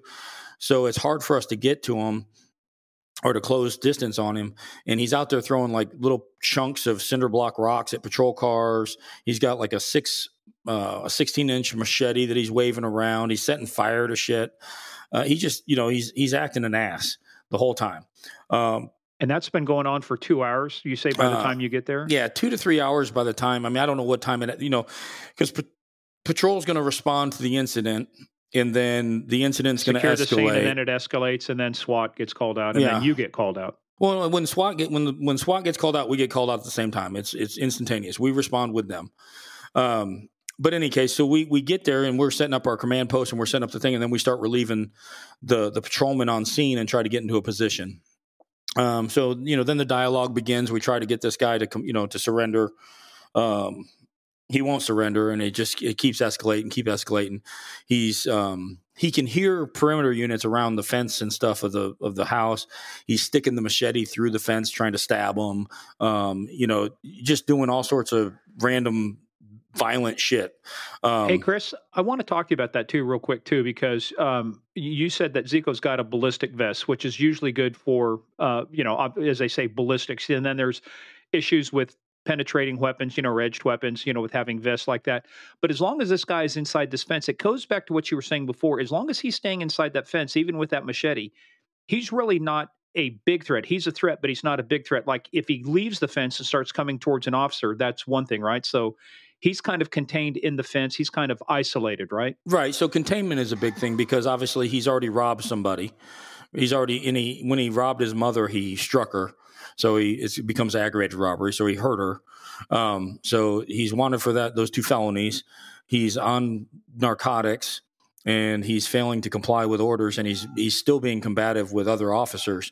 So he is a threat. So yes, he's not a big a threat because we have him contained, but it, we cannot leave, right? We can't because of the, the propensity for violence he's shown, the the crimes that he's committed and the the continuation of violence, we're not going to leave. He's we are you are coming with us before we leave, one way or the other. That's the only way this ends is you're coming with us.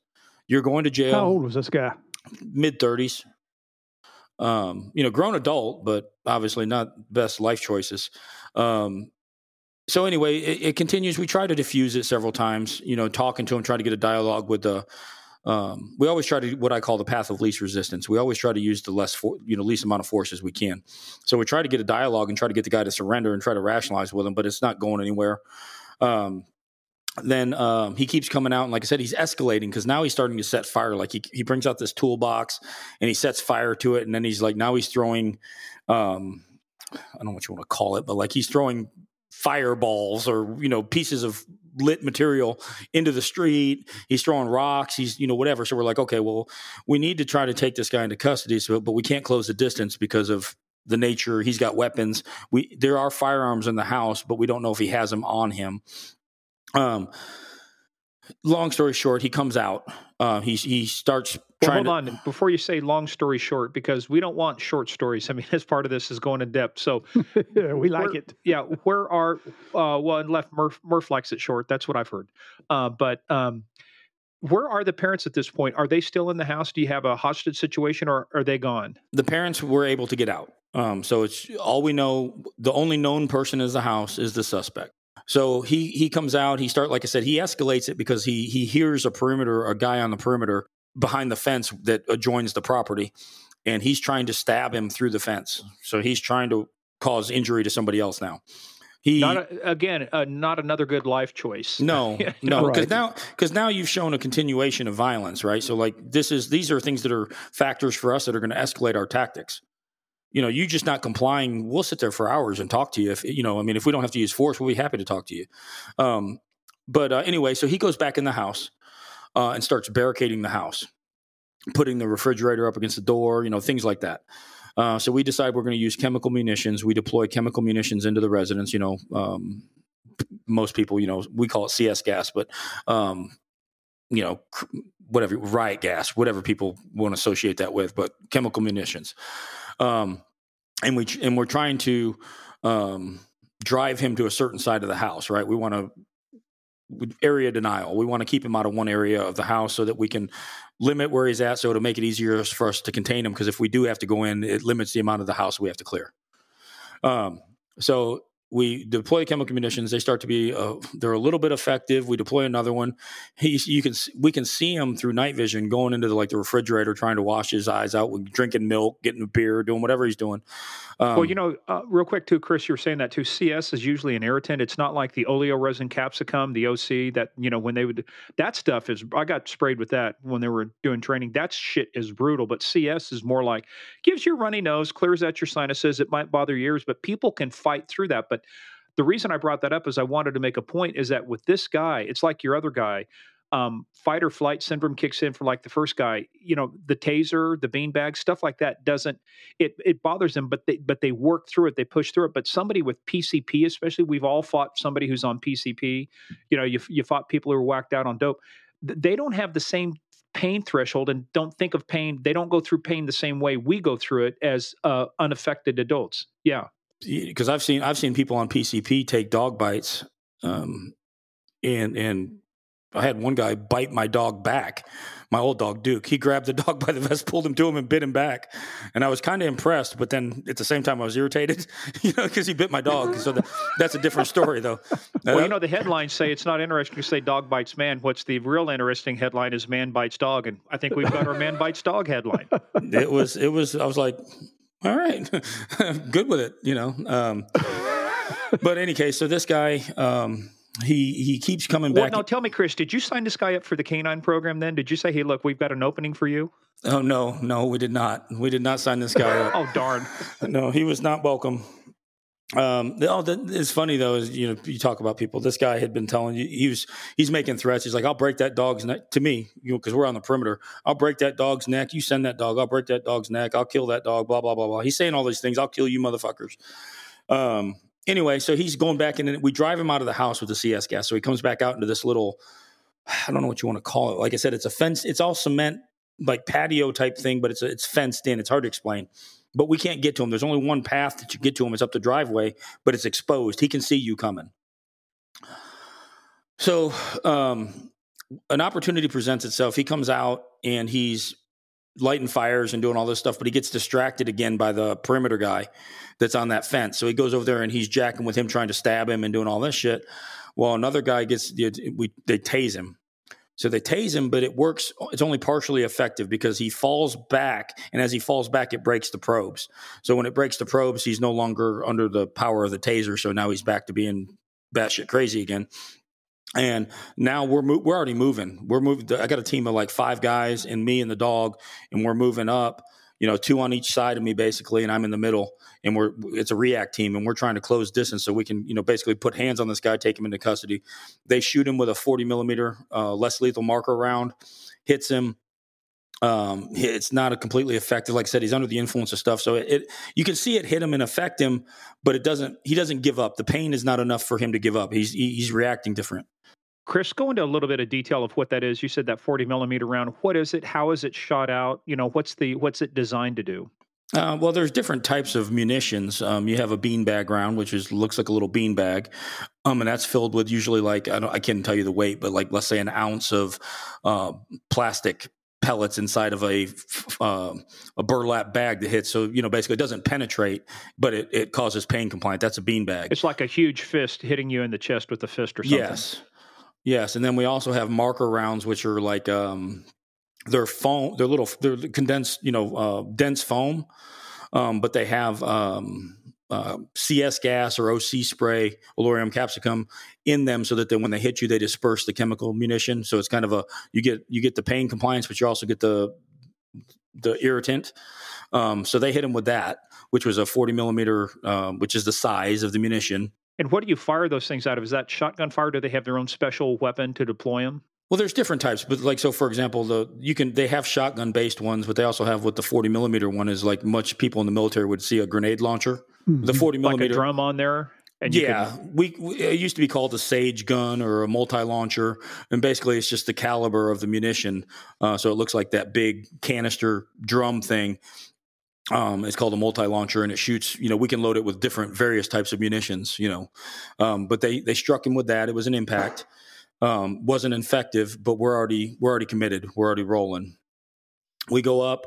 He's kind of his back's up against the the wall of his house.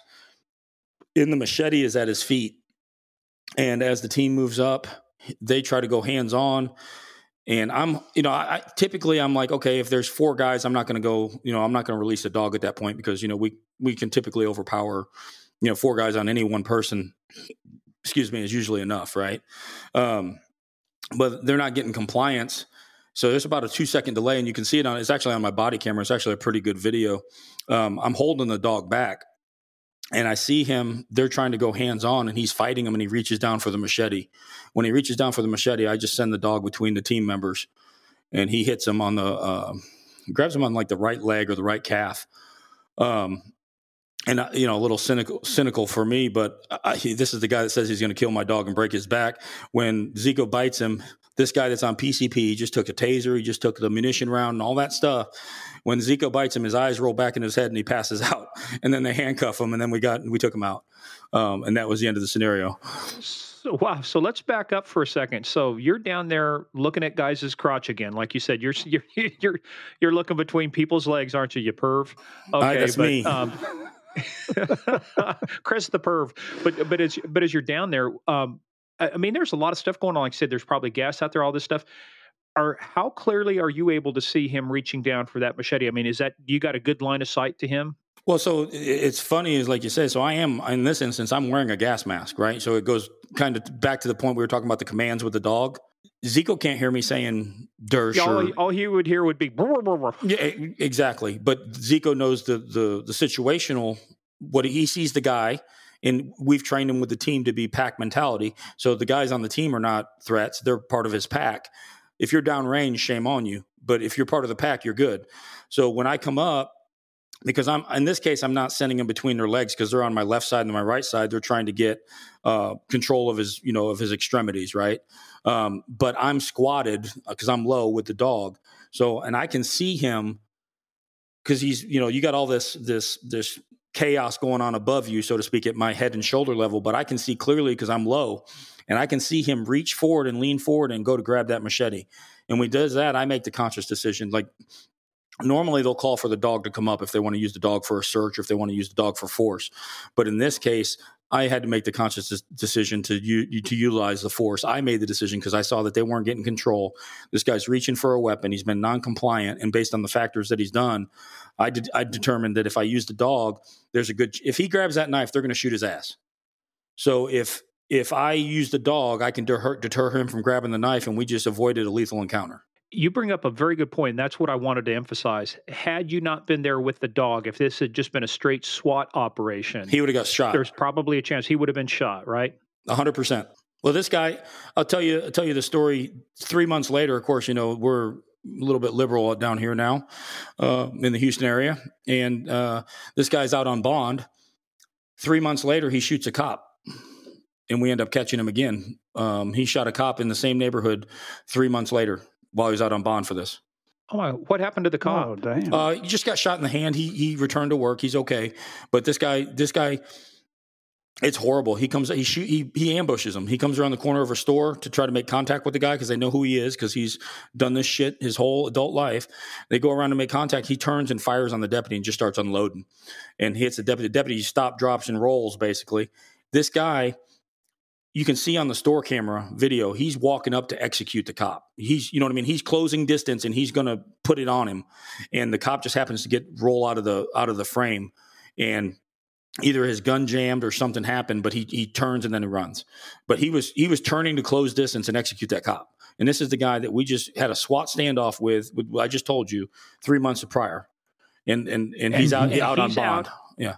How did he make it out on bond? Because I'm assuming from the area of town that you're talking about, uh, hopefully his bond was high enough, but it's like, was this just a cash bail thing? They let him out, or we're doing? Happened? We're doing. We're we're in the midst of bond reform down here. Um, so you got murderers and capital murderers out on hundred dollar bonds. Outrageous. Uh, um, well, that's outrageous. That's a loss for words. But here's here's the thing. Here's a guy who clearly was about to attack law enforcement. Had a had a machete out, which could have. I mean, look, you might have all that gear on as a SWAT guy, right? But somebody hits you in your neck with that or gets you through your neck, hits a carotid or stuff, you're dead. I mean, yeah, hits you. Yeah, some femoral artery. Yeah, you. I mean, it's people don't realize you're dead on something like that. Um, Absolutely. And this guy is out on bond. I mean, that's unbelievable. Hey, quick question for Chris. Now, so you're there with a gas mask on. You guys have deployed CS, OC, tear gas, whatever. Does that gas affect the dog? Um, no, the C, the CS gas and some of the other chemical munitions do not. Um, I've cleared I've cleared houses where my gas mask was ineffective, and and the dog doesn't care. Now the um, OC spray, depending on the the depending on the um, uh, intensity or the you know the makeup of it, you know how how potent it is.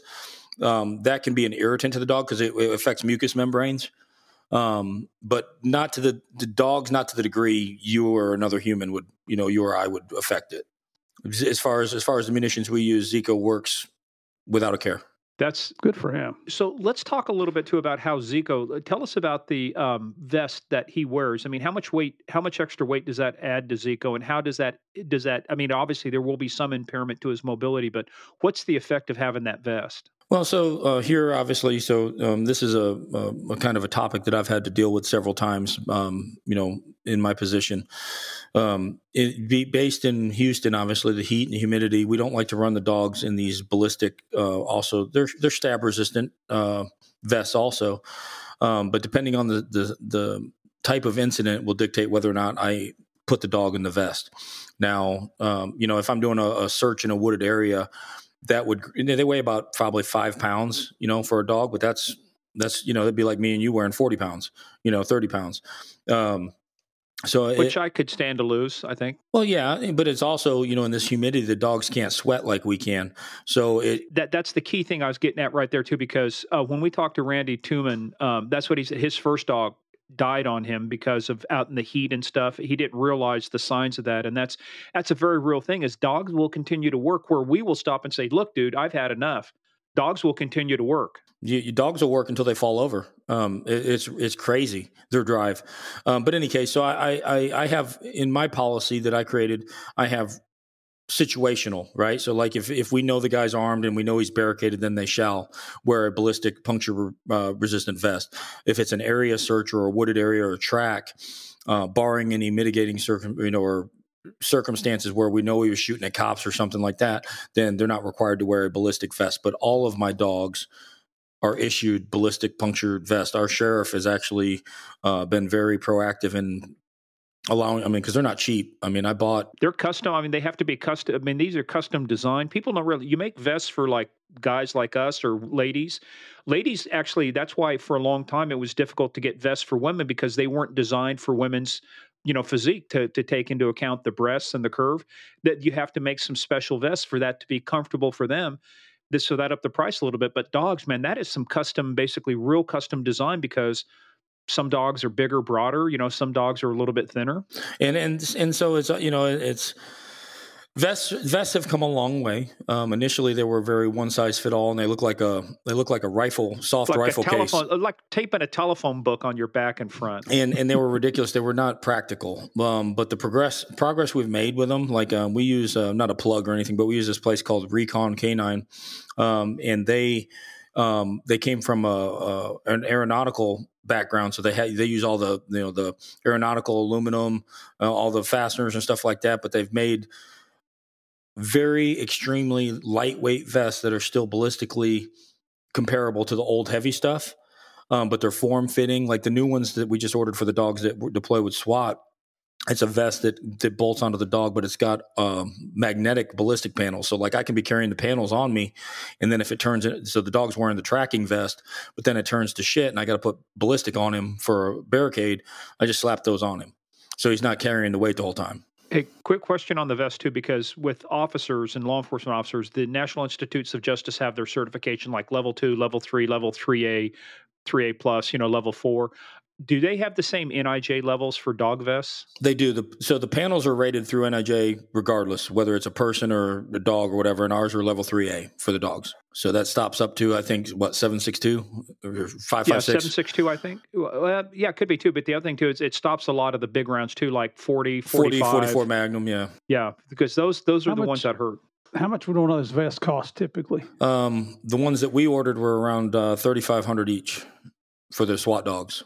Whoa! Yeah. Oh now oh you goodness. can you can get your average vest for about fifteen hundred, um, but if you you start getting specialized, that you know just like anything specialty, the price goes up. Yeah, right. I, I ordered some body armor here a couple years ago and stuff. Um, eh, I mean, so I've got the I've got the level four uh, plates, you know, rifle plates for the front back, and there's but like you say, there are new technologies out there. There was somebody I can't remember if it was MIT or something maybe a California one, but they got to the point. There are some things with carbon uh, nanofibers, you know, nanocarbon stuff, where mm-hmm. it gets so thin is that you could actually put something as bad as you know, uh, I don't know, half an inch thick or something, and that it will absorb the energy of these rounds, and yeah. it's just ridiculous. But again, it's crazy. The new technology. Yeah.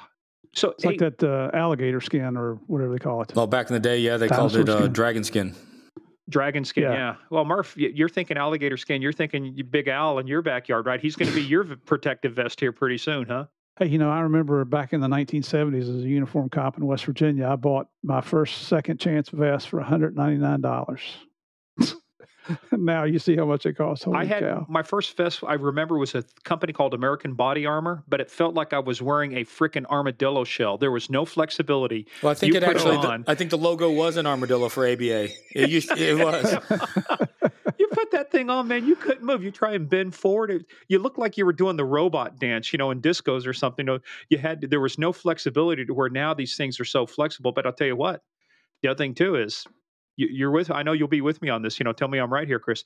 You can tell when somebody hasn't washed their carrier in a while where that thing gets hot and sweaty oh you can tell you they put it on you can tell yourself i mean like uh, you're the you should be the first to know. Uh it's i was oh, yeah. i was uh I was, it's funny you say that. I was you know I, I got a new dog that i'm training up and uh, we were out in the sun all day and you know i'd probably been wearing the same outer carrier for about three days. And uh friend comes up to me that I hadn't seen in a long time goes give me a high I said oh I said warning, I stink. You know, like I, I, could already smell myself. I'm like, hey, bro, back up. Um, but yeah, they, they, they, get ripe. That's you like get, wearing uh, ice hockey gear, man. You sweat your butt off every time you go oh, on, yeah. the, on, the, rink, and then you, you know, stick it out in the yard and let it air out. Or if you had sons who did wrestling. Yeah, no, we're fortunate. So we'll take our vest to the um, the SWAT guys. Um, they've got a it's a ion I don't know what you want to call it, an ion chamber, and basically it sanitizes the vest for us, kills all the bacteria using um, ultraviolet light, so you don't have to wash them, but it'll kill the it's a sanitizing machine, wow. so it works Kills pretty good. the stink. That's the biggest thing. I don't care about germs, but it just I don't want to be smelling like that when I hop into the car. Oh man, that's you know people always laugh, and you know the first thing you got to realize about being a canine guy is you become nose deaf because like you, you, people get in your car and like, man, that smells like shit in here. You stink. You know, like I'm like, what? I cleaned it yesterday. what do you mean? I don't smell anything. yeah. What do you mean? That's funny. Hey, well, let's talk a little bit about your work now, um, uh, in your role now, because, and I want to talk about what you're doing with Canines for Cops. So, in, in, your role now, you're sergeant. What does that mean to be in charge of all the canines? What are you responsible for? How many canines are you have you got working now? Uh, we have uh, 25 canines in the sheriff's office, um, and I'm the day shift um, admin sergeant and lead trainer. Um, so I'm responsible for you know day to day operations of my squad, which is 12, 12 handler teams. Um, but also um, I oversee all the annual training and make sure that everybody's training is done. Make sure that the dogs all pass certification. Make sure the dogs are up to speed. Make sure that you know all the things that the dogs are ready to to, roll. Um, I'm also involved with all the training. You know the the day in day out stuff, but uh, um, I, I, get to make the decisions on uh, status of dogs, health, you know, health wise or um, operational status if they're if they're not cutting it or if their health is deteriorating or if they're just old, we need to retire them. Um, do a lot of uh, we're a regional uh, training facility. We uh, I've tried real hard in my tenure to grow, uh, and with the help of Canines for Cops, we've grown our our status. We're the regional training provider for the greater South Texas area. People come to us for class, they come for us for maintenance training. Uh, I'm a certifying official with the NNDDA.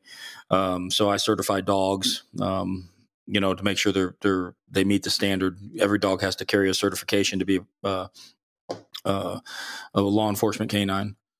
Uh, and then, of course, I coordinate with Kristi. Uh, you know, putting on so uh, my role with Kristi and Canines for Cops is I, I help vet uh, agencies that are applying for dogs. Uh, make sure that they have the resources, you know, because we can give anybody a dog, right? And Kristi would get that's her heart. She would give anybody but it's a the support but if you can't support a dog, there's no sense in giving you a dog. Right. I can't give you a dog if you don't have the the purchase, if you don't have the money for vet care, if you don't have dog food taken care of, if you don't have a, a vehicle outfitted with the safety features for the dog. I have to make sure that all these agencies that Kristi wants to give dogs to meet the criteria and are willing to support the canine because not just the the, the equipment and logistics, but people don't realize that you're required to give 16 hours a month of training to these dogs just for maintenance. That doesn't count the handler time. That doesn't count the all the extra stuff that goes into it. And a lot of people, yeah, know, they're not a family pet. You just don't put a leash on them and, and walk them around. These are these are working dogs, and it's like what's like your marksman skills. It's like driving or training, whatever. If you don't train, you lose the edge. Yeah, yeah. They they you, there's a lot of there's a lot of stuff that goes into it, and a lot of people you know, the eyes are bigger than their stomach, right? Everybody wants a canine program. You know, everybody wants the T-shirt, um, but sometimes you're like, well, you know, nobody wants to do the work it takes to get there. Everybody wants the the benefit, right? Well, do I have to send him for 12 weeks of class? Well, yeah, yes, you do. you know, like, yeah. Why are we having this conversation? You know, well, can I send him one week a year for 12 years? Will that be okay? Exactly, and and you'd be surprised. It's funny only because it's true. Like people don't. And, I say it because I've heard it before. They want to figure out. Well, look, pray you can't get you can't get nine women together who are one month pregnant and say i've got a full term baby it just doesn't work that way right you got to you got to be there for the nine months with that you got to be there for the 12 weeks with the dog and it's like we talked about that even the 12 weeks that that is the basic level of uh, of proficiency, right? You're still not like what I would call a. It takes, I would say, two years before you're at least with me that I trust you as a dog team. You know what I mean? Like three months of training, that's a that's the tip of the iceberg. And then you have people that are like, well, can't we just do four weeks? Well, no, you can't because the, the dog needs to see as much. That, well, not just the dog, but the handler, the team needs to be exposed to as many potential scenarios as possible in order to become proficient and effective. The the more they see, the more likely they are to succeed. The less they see and the less successful encounters they have, the more likely you are to have a failure. Well, yeah. How many how many lawsuits are you willing to take on because you sent your exactly. guy to four weeks of training as opposed or girl as opposed to twelve weeks of training? You know, it's a, it's a reduction in risk. Hey, quick question though: out of all of your dogs you have in Harris County now, how many have come courtesy of Canine for Cops? Um, Jesus, um, I can't tell you the exact number, but I know Kristi's given us an excess of thirty dogs over the years, probably more than that. Hey, just put a just so people understand, put a value on that. What's the value of getting 30 dogs provided, and not the training and everything, but just the value of having 30 dogs provided you? How much has that saved the taxpayers of Harris County? Um, probably, it's probably more than that because, you know, some dogs are more than others, but on average, a dog's about 15 grand. So you figure that's about half a million dollars, 450 right there conservatively, just in dogs. Yeah, and she said she she sent us a number. She's you guys are getting close to forty dogs that, yeah. That she's gifted wow. over to. I mean, every dog, every dog, fantastic. Every dog that is currently in service with the sheriff's office, my agency has been gifted by Canines for Cops. My agency has not bought a dog, okay, because of Kristi's generosity, has not bought a dog since 2010. Oh my God! Outstanding! That's freaking great. Um, and you know, we, we haven't we haven't had the opportunity to meet Kristi yet, but you love this lady already. You know what? Yeah, no, she's for what she's doing for law enforcement. She, she's she's she's got more drive than a Belgian Malinois, wall right? She she does not stop. That is for sure. Um, she's allowed us to like. There's a lot of things that you know. Um, career wise if you know obviously i like to give back because a lot of the things that I would say like make me good at what I do, or because of um, exposure and classes and people and the contacts that I've met through her in the canine community, and a lot of the things that, or the I don't know what you want to call it, but a lot of the um, the philosophies that I use in training dogs is a conglomerate of all the people and the contacts that I've been exposed to. And, you know, I'm, I'm, not proud. I'll steal your shit, you know, like, you know, if it works, I'm taking it. Um, and, and you learn from everybody. And that's kind of the way I look at it is I've taken bits and pieces of everything I like, and then I throw away the shit that I don't like and just save it in case I need it. But then the stuff that I like and I make it my own. Um, and you know, and for our part at the sheriff's office, or my part, is because Kristi in the organization gives us so many dogs and so much training, and she's never said no to me. You know what I mean? Like I, I, I, always, I've always, always laughed. She's like, "Baby, yeah, okay, baby, yeah, she, you can have it." Um, anything that I can do for them I'm going to do. And usually what that means is when when I can do it, I usually try to have 2 to 3 classes a year. And those are 3 month classes. But any any canine for cops dog that wants to come to my class comes for free. So they don't. The agency that's you know obviously they're asking for a dog because they can't afford it, right? So can they really afford to spend forty five hundred dollars on a training class either? So I reciprocate to Canines for Cops because we coordinate the basic training class, and we allow anybody. I've had people come from South Carolina and and come to our class. Um, you know, we put the class on for free, um, and anybody that's willing to come or wants to come, more than welcome. Well, you know, you said that you've never told her no.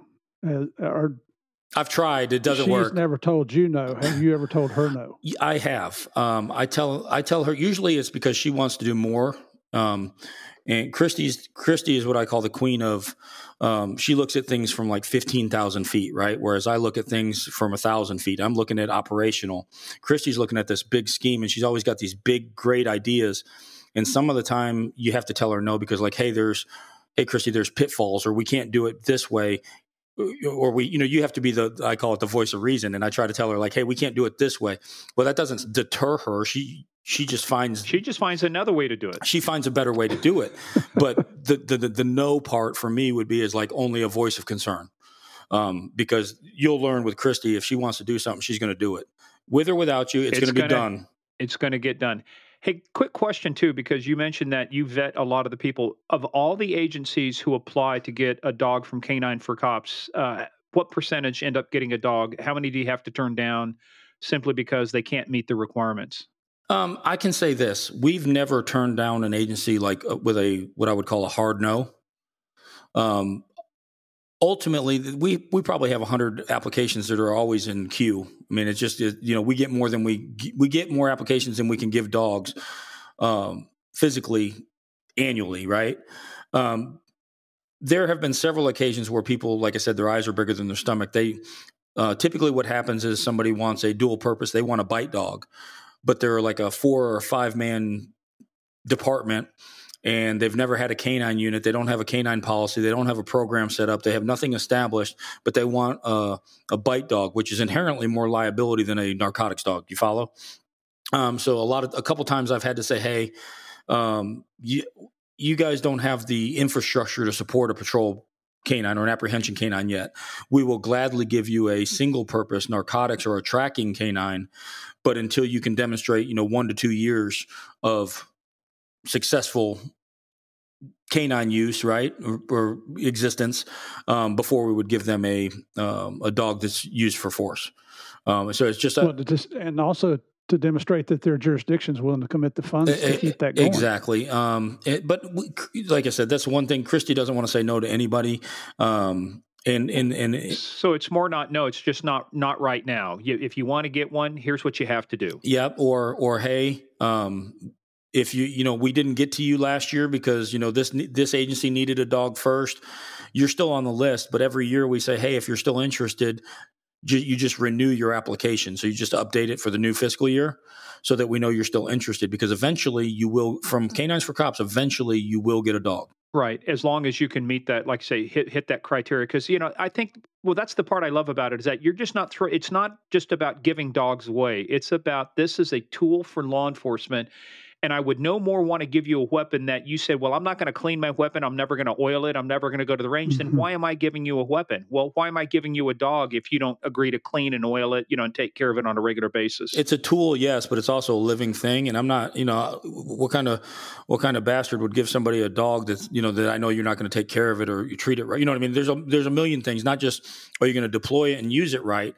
Are you going to mistreat it? Are you going to, are you, you know what I mean? Is it going to be cared for properly? These are things that nobody wants to see a you know dogs you know nobody wants to see a dog hurt or mistreated um, or misused for that matter.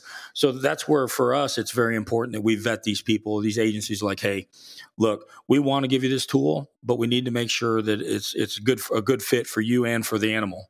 Um, and, and, and, the, and the citizens in your in your population too we don't want to give somebody a dog that's going to be misused either. You know, like you don't have any policy on how to use it, and you're just, you know, like I, I gave you the analogy. And it's running up and down the street biting everybody. Well, That's not going to go well, pal. The shoplifter from oh, Walmart. I mean, and you're sending, the, you know, we don't want people to have dogs like that. At least not from us, right? That's what we're here for. That's going to kill your budget. I just I want to read one thing that uh, how Kristi described you to us. Oh Lord. That uh, you said you said on our board you are her right hand man at Canines for Cops and that you've also overseen the 140,000 hours plus of training to provide to all the LEOs, the law enforcement officers that are getting these dogs. So you are extremely high, highly thought of there, brother. Oh no, uh, Marine. Uh, thank you. Absolutely. No, she she uh she is always like she taken me under her wing, you know. So obviously, um, you're only as good as the support you have, and so she's allowed me to. Um, basically, I, am OCD by nature, but she's allowed me to be OCD, and uh, you know, I, will never say no. I can't do that. Um, so she's allowed me to take on things and do things, and like I said, I I want to give back, and I want to make sure that these you know, I can't afford to give people dogs like Canines for Cops can, but I can make sure that the dogs that they get get the proper training and the handlers get the training so that they're set up for success when they go to work. I can't stand to see, you know, in my in my profession, I've seen like I said, we call them the t-shirt wearers. You know, everybody has them. You know, where they they they got the rubber stamp and they and they, hey, I'm I'm canine or hey, I'm SWAT or hey, I'm whatever, right? I'm high speed, low drag, but do they do the work? Is the dog proficient? And I've seen, unfortunately, a dog that I've seen that was great, you know, ready to rock and roll a year. And then a year later, you see it and you could tell that dog been sitting on the couch eating potato chips because it's fat, it's out of shape. And that, you know, you, you can tell, right? If people put work in. Murph, has he been Right. looking in on your couch? Hey, I, I was doing that last night watching TV. It, I'll be the first to admit. Hey, but, Me you, and, and but you're retired Wavy now. Lays, brother. We're Wavy Lays. We're good friends. Wavy lays, yeah. So I'm, I'm still I'm still out humping it. I'm hitting the bike, you know, the Peloton, going outside riding. So uh, I got to keep my I got to keep this figure, you know, because uh, according to Yeah. Sherry, uh, one of her girlfriends thinks I have a sexy voice. Yeah, wait till she gets to know you. Yeah, so that's everyone. I tell everybody, go, hey, glad to meet you. Yeah, wait till you get to know me. That may change. hey, Chris, let's let's end up with this. Um, some point you're going to have to leave the sheriff's office. What's your dream job when you leave the sheriff's office? You know, I honestly hadn't thought of it, but I, I, I kind of envisioned still playing with dogs um, in some form or fashion. You know, I, I've said that uh, canine is the best kept secret in law enforcement. Um, it keeps people young um, because I get to. I mean, you know, despite politics, despite the way the things are sometimes with law enforcement, I get to go to work and play with dogs. Um, so no matter how you slice it, you know, that it keeps it fresh and um, it's a double edged sword. You know, uh, like for example, you know, I had Duke retire and and ultimately pass away, and now you know Ziko, who was the young stud, is now nine. And he's looking at me crazy when I brought this new dog Rex. He looked at me like traitor, you know, like what are you doing? Um, and uh, but so it's a double edged sword because you hate to see, you know, the dogs get older faster than us, you know, and and ultimately leave before us. Uh, so, but you get, but it's a new because every time I get a new dog, it's like it's like a jump start. It's a refresher. It's, it's a new spark because now I've got a whole new set of problems and a whole new set of communication that I got to work out with this new dog that doesn't know. You know, it's you got to build trust. So I've had this dog for about three days, and I'm out here feed hand feeding him in my backyard every day. You know, uh, it's always a new process. So it keeps you, like I said, it keeps it it keeps it fun. It keeps it interesting because there's no two dogs are the same, and so you get to you get to learn. Um, you know, you can't communicate with them other than you know I can't talk to them and reason with them. So it's through through correction or through positive reinforcement or through reward based. And and and when you when you make that connection, um, to me, that's the most exciting part. Is you, you like if people saw what Ziko, Ziko was a great dog when I got him, but if you saw the difference between when Ziko was two, when Ziko was six, when I first started doing a lot of stuff with him, the difference, right? And you know that that's the cool part to me is you, is you see what you can put into a dog. It's, it amazes me. You know, I like to say that uh, just because we retire doesn't mean that our oath's expired. We all took an oath to defend the Constitution and our and our fellow man. And I predict right now that you know when your time does come to pull the pin, and uh, you know we say go to pasture, but that's not what you do. You're going to continue to do what you've been doing all along, and that's still serving the public. Uh, Well- you know, we are public servants, and that's a badge of honor in my I, book. s- I see a rolling canine for cops. I see you. I see. Uh, I see uh, you really expanding that out because she's got a lot of good people that's helping her out. But you know what? But a lot of these folks are still active duty, like you, like Randy, like Ted, right? So the, at some point, Yeah, we've we've talked about that, and and you know, obviously, I don't like to um, count count on anything because you know time and things change. Um, but that is definitely something that's in the back of my head of something. I still probably got I got young kids, so I, I probably got another ten years to go. Um, realistically unless unless something you know i always tell people i'd be a janitor if the money was right you know but um, no you wouldn't because janitors don't have canines and you're not you you wouldn't be a janitor because you didn't want to work in the jail either so that's the version of uh, being a janitor in law enforcement that's, that's true that's true however you know as we get older too they're, they're important jobs don't get me wrong i don't want hate mail they're important jobs but it's routine, right? It's it's you want something that is not routine, something that when you wake up the next morning you go, "All right, Ziko, what are we going to get into today?" Well, you know, it, it's like you know, it, it's it's that's the best part. You know, like I said, I, am I'm, I'm fortunate. Um, uh, just by by by luck and interaction, I guess our our paths crossed. You know, and so um, canines for cops and Kristi Schiller, the the the amount of exposure, number one, but also uh, the amount of support given, and you know, like it's easy to be successful when you have support um, those of us that are not successful or have lack of support it just makes it that much more difficult. And the amount of support that Canines for Cops has given, not just my agency, but hundreds of agencies. You know, I mean, it, it's it's it's it's humbling because, like I said, she's never told me no. When I came to her, and not just for my department, but I'm talking about like I've had agencies that like you know they, they call and you know because you know people right like you've been around people and you have connections through work and stuff and somebody calls you and they said hey uh, you know, my dog just, you know, he's my dog's dying of cancer. You know, um, I can call literally uh, because of the reputation or the the uh, rapport I have with Kristi.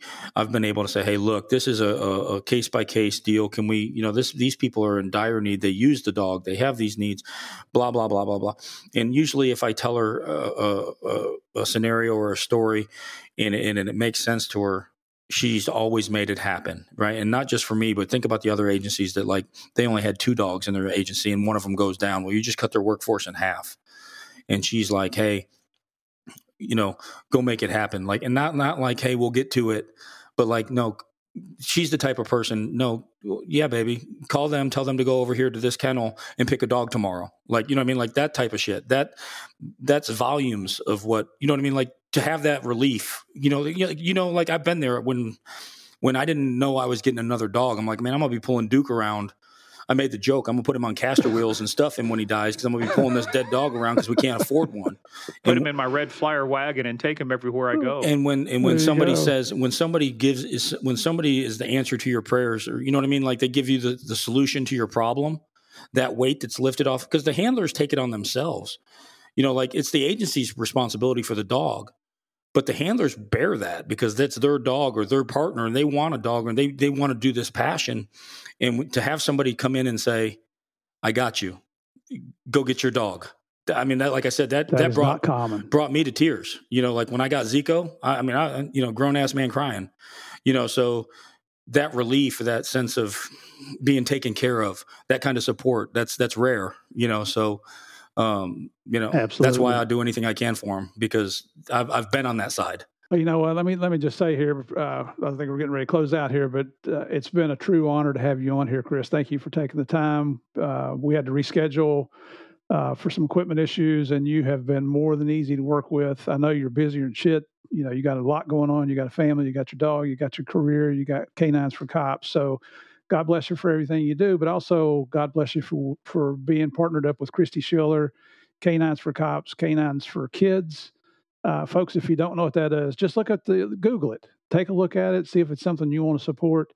Uh, this lady has just it's just unbelievable. You know, I know she got uh, on Steve Harvey's show, she got one of uh, uh, Harvey's Heroes Awards. We saw the the YouTube video for that. That's just simply not enough. Uh, you know, saying thank you is not enough. Kristi, you, are fantastic. Uh, Morgan, I just hope we get the opportunity to meet you in person someday. And, and Chris, brother, Godspeed. God keep you safe out there. You and everybody, you're doing you're doing the Lord's work, brother. And that's just proud to. I can't tell you how proud we are to have you on the show today. No, I appreciate yeah. y'all having me people can't see this, but this is me saluting you, Marine, first of all, for serving our country, serving your community. Oh, come on, get that salute up there. Get that thumb. Come on, please. yeah, I was going to say, oh, I fired. That's right. We're on cameras. But see, also, uh, I'm not supposed to do it without a cover on. So uh, uh, that's a Marine Corps. Can't do it without a cover. Got to have a cover Well, on. Well, you got you got a headset on, so that's technically a cover. There you go. And I- All right, sir. I, and I frequently salute Morgan, and you can figure out what that's all Yeah. about. So, it's usually his IQ or number of friends he has left after me. So but it's Uh, all done with love. it's all done with love. Hey man, no. So Chris, seriously, man, real, uh, it's an honor. And you know the thing is, for me, it's the passion you have for doing this. You, you, you this is not just a routine job. Nobody gets into this. Number one for the paycheck. Uh, nobody gets into this because they just want to be have a boring job. But for you to continue to do this, serve your community, serve the. Uh, but you know the big thing, serving the other agencies like you do, making sure other communities other than Harris County get this, get Mhm. these dogs, get these people that are trained to be able to use the dogs effectively, dude. You're you're making a huge impact. Uh, and by the way, a couple of your dogs have ended up in Kansas, which is my original stomping grounds, Parsons, Kansas. So I know the places. So I appreciate the fact that you're helping do your job, keeping all of America safe, not just your little patch of heaven down there in Texas, where it's very humid and it sucks in the summer. So, Yeah, it definitely does that. all right. All well, right. everybody, let's we're going to bring this to a close. Chris, again, once again, thank you, buddy. Everybody, stay tuned for the debrief.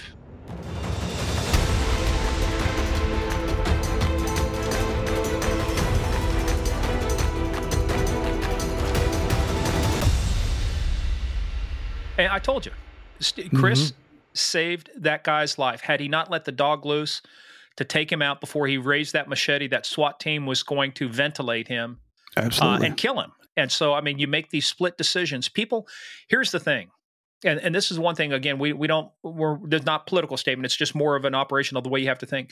Cops have to make decisions in split seconds that other people get the luxury of hours, days, and months to go review. So try putting yourself into a position to where you have to make a split second decision to turn that dog loose because you see he's reaching for a machete. Had Mhm. Chris not been there with that dog, and the guy picked up the machete, he was a threat to the officers. They would have shot and killed him. Absolutely. And you know what's also amazing is that the dog, with all the SWAT guys right there, knew who to go after.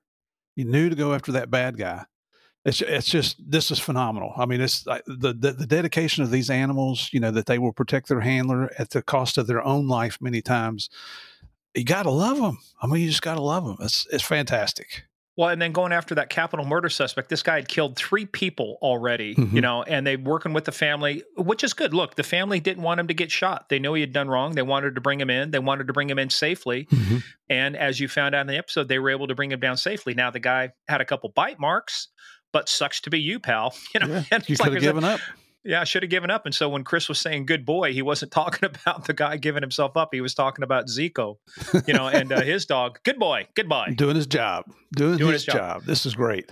Well, and we'll have some more um, episodes later on down the road coming in because we've got some ones uh, the canines for kids talking about the dogs they're using in school. So we're we're getting those episodes uh, set up. We've got some other stuff coming up too that'll be teed up. A friend of mine who used to be a lieutenant uh, with the uh, NYPD cold case squad out of one of the precincts. We got him and one of his detectives talking about some famous rap stars and some murders that went on that they investigated. But I think Steve, we need to get we need to get JP lined up because this is episode 49 and we got episode 50 coming up. So we need to do something you know, it's the 50th episode. So I'm thinking um a story that I don't think has really been told adequately, and it's Pablo's Hippos. I'm liking it. I'm liking it. It's uh, you know, and I don't want to say too much about it right now because we'll do a whole episode on it. But it's it's phenomenal what has taken down taken place down there. Um, Javier and I, I mean, we've got pictures of all the exotic animals that Escobar had on his ranch, and we use them in our presentation. But it's all true. It's it's amazing what's true. But you know, another guest that we're uh, getting ready to interview here, Morgan, a man. I'm not going to mention his name yet, but a man who was a an award-winning National Football League player. Yep. For numerous years, and then decided to become a DEA agent. Uh, phenomenal story. This is one of the. I love this guy to death. We've worked together uh, numerous times over the year. I can't wait for you guys to hear his story. So he's going to be coming up real soon. Also, I mean, it's just we got a special special guest. Um, we got maybe two special guests, and with one of these special guests, I've actually been on the front cover of a magazine with him. Cool. So we'll talk about Yeah. that's the that's the taller one. so lots of good stuff coming up. Oh yeah, and so if we get this, like I said, we are, but when, we're not just we're just not pimping you guys out. We actually have had contact with a major motion movie picture movie star hmm and um, we've already you've been in contact with him, and we we had a date set, but then filming changed things. So I think we're going Right. to get it done here in the next couple weeks. Yep. And the other guy, we're not going to tell you his name yet, but, But I'm going to tell him. you it's yeah, you're going to recognize it as soon as you hear it. You're going to, and by the way, too, at the end of May, going into June, Steve and I will both be in San Diego at the Southern California Gang Conference, Mhm. courtesy of Mel Sosa, who's doing us a real solid by uh, letting us come out there, or especially me, because he doesn't know me. And he's taking a big chance letting me anywhere near the town the of San? Diego. Isn't that the truth? It is. But we just got our new remote podcasting equipment in. So we will be doing remote podcasts Yep. from down there. We will be collecting some of the funnest stories. And I think, Steve, one thing we're going to do, we're going to have a segment, which I wrote down here because we did it on another one when we're having fun talking about some of our best practical jokes. We're going to get a collection of the best practical jokes cops have played on each other and just turn that into an episode, I think.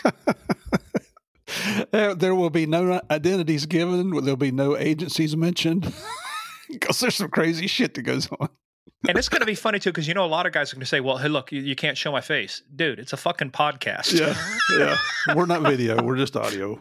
yeah, yeah. So, Well, but we, maybe we'll take a selfie like some of our criminals have, and you know, put that up there. Anyway, anyway, hope, hopefully you guys enjoyed this. We just wanted to give you a tease of what's coming Yeah. on. So I think episode fifty, we got to get JP lined up, but I think we'll do Pablo's hippos. And guys, there is some stuff behind it. You won't believe the impact it's had on the country of Colombia. So we'll leave it right, at that. right. We'll have some fun. And we want to thank you guys once again for playing the most pet friendly, unadulterated, big bad, and uh, as always, the biggest, baddest, most dangerous game of all the original Game of Crimes.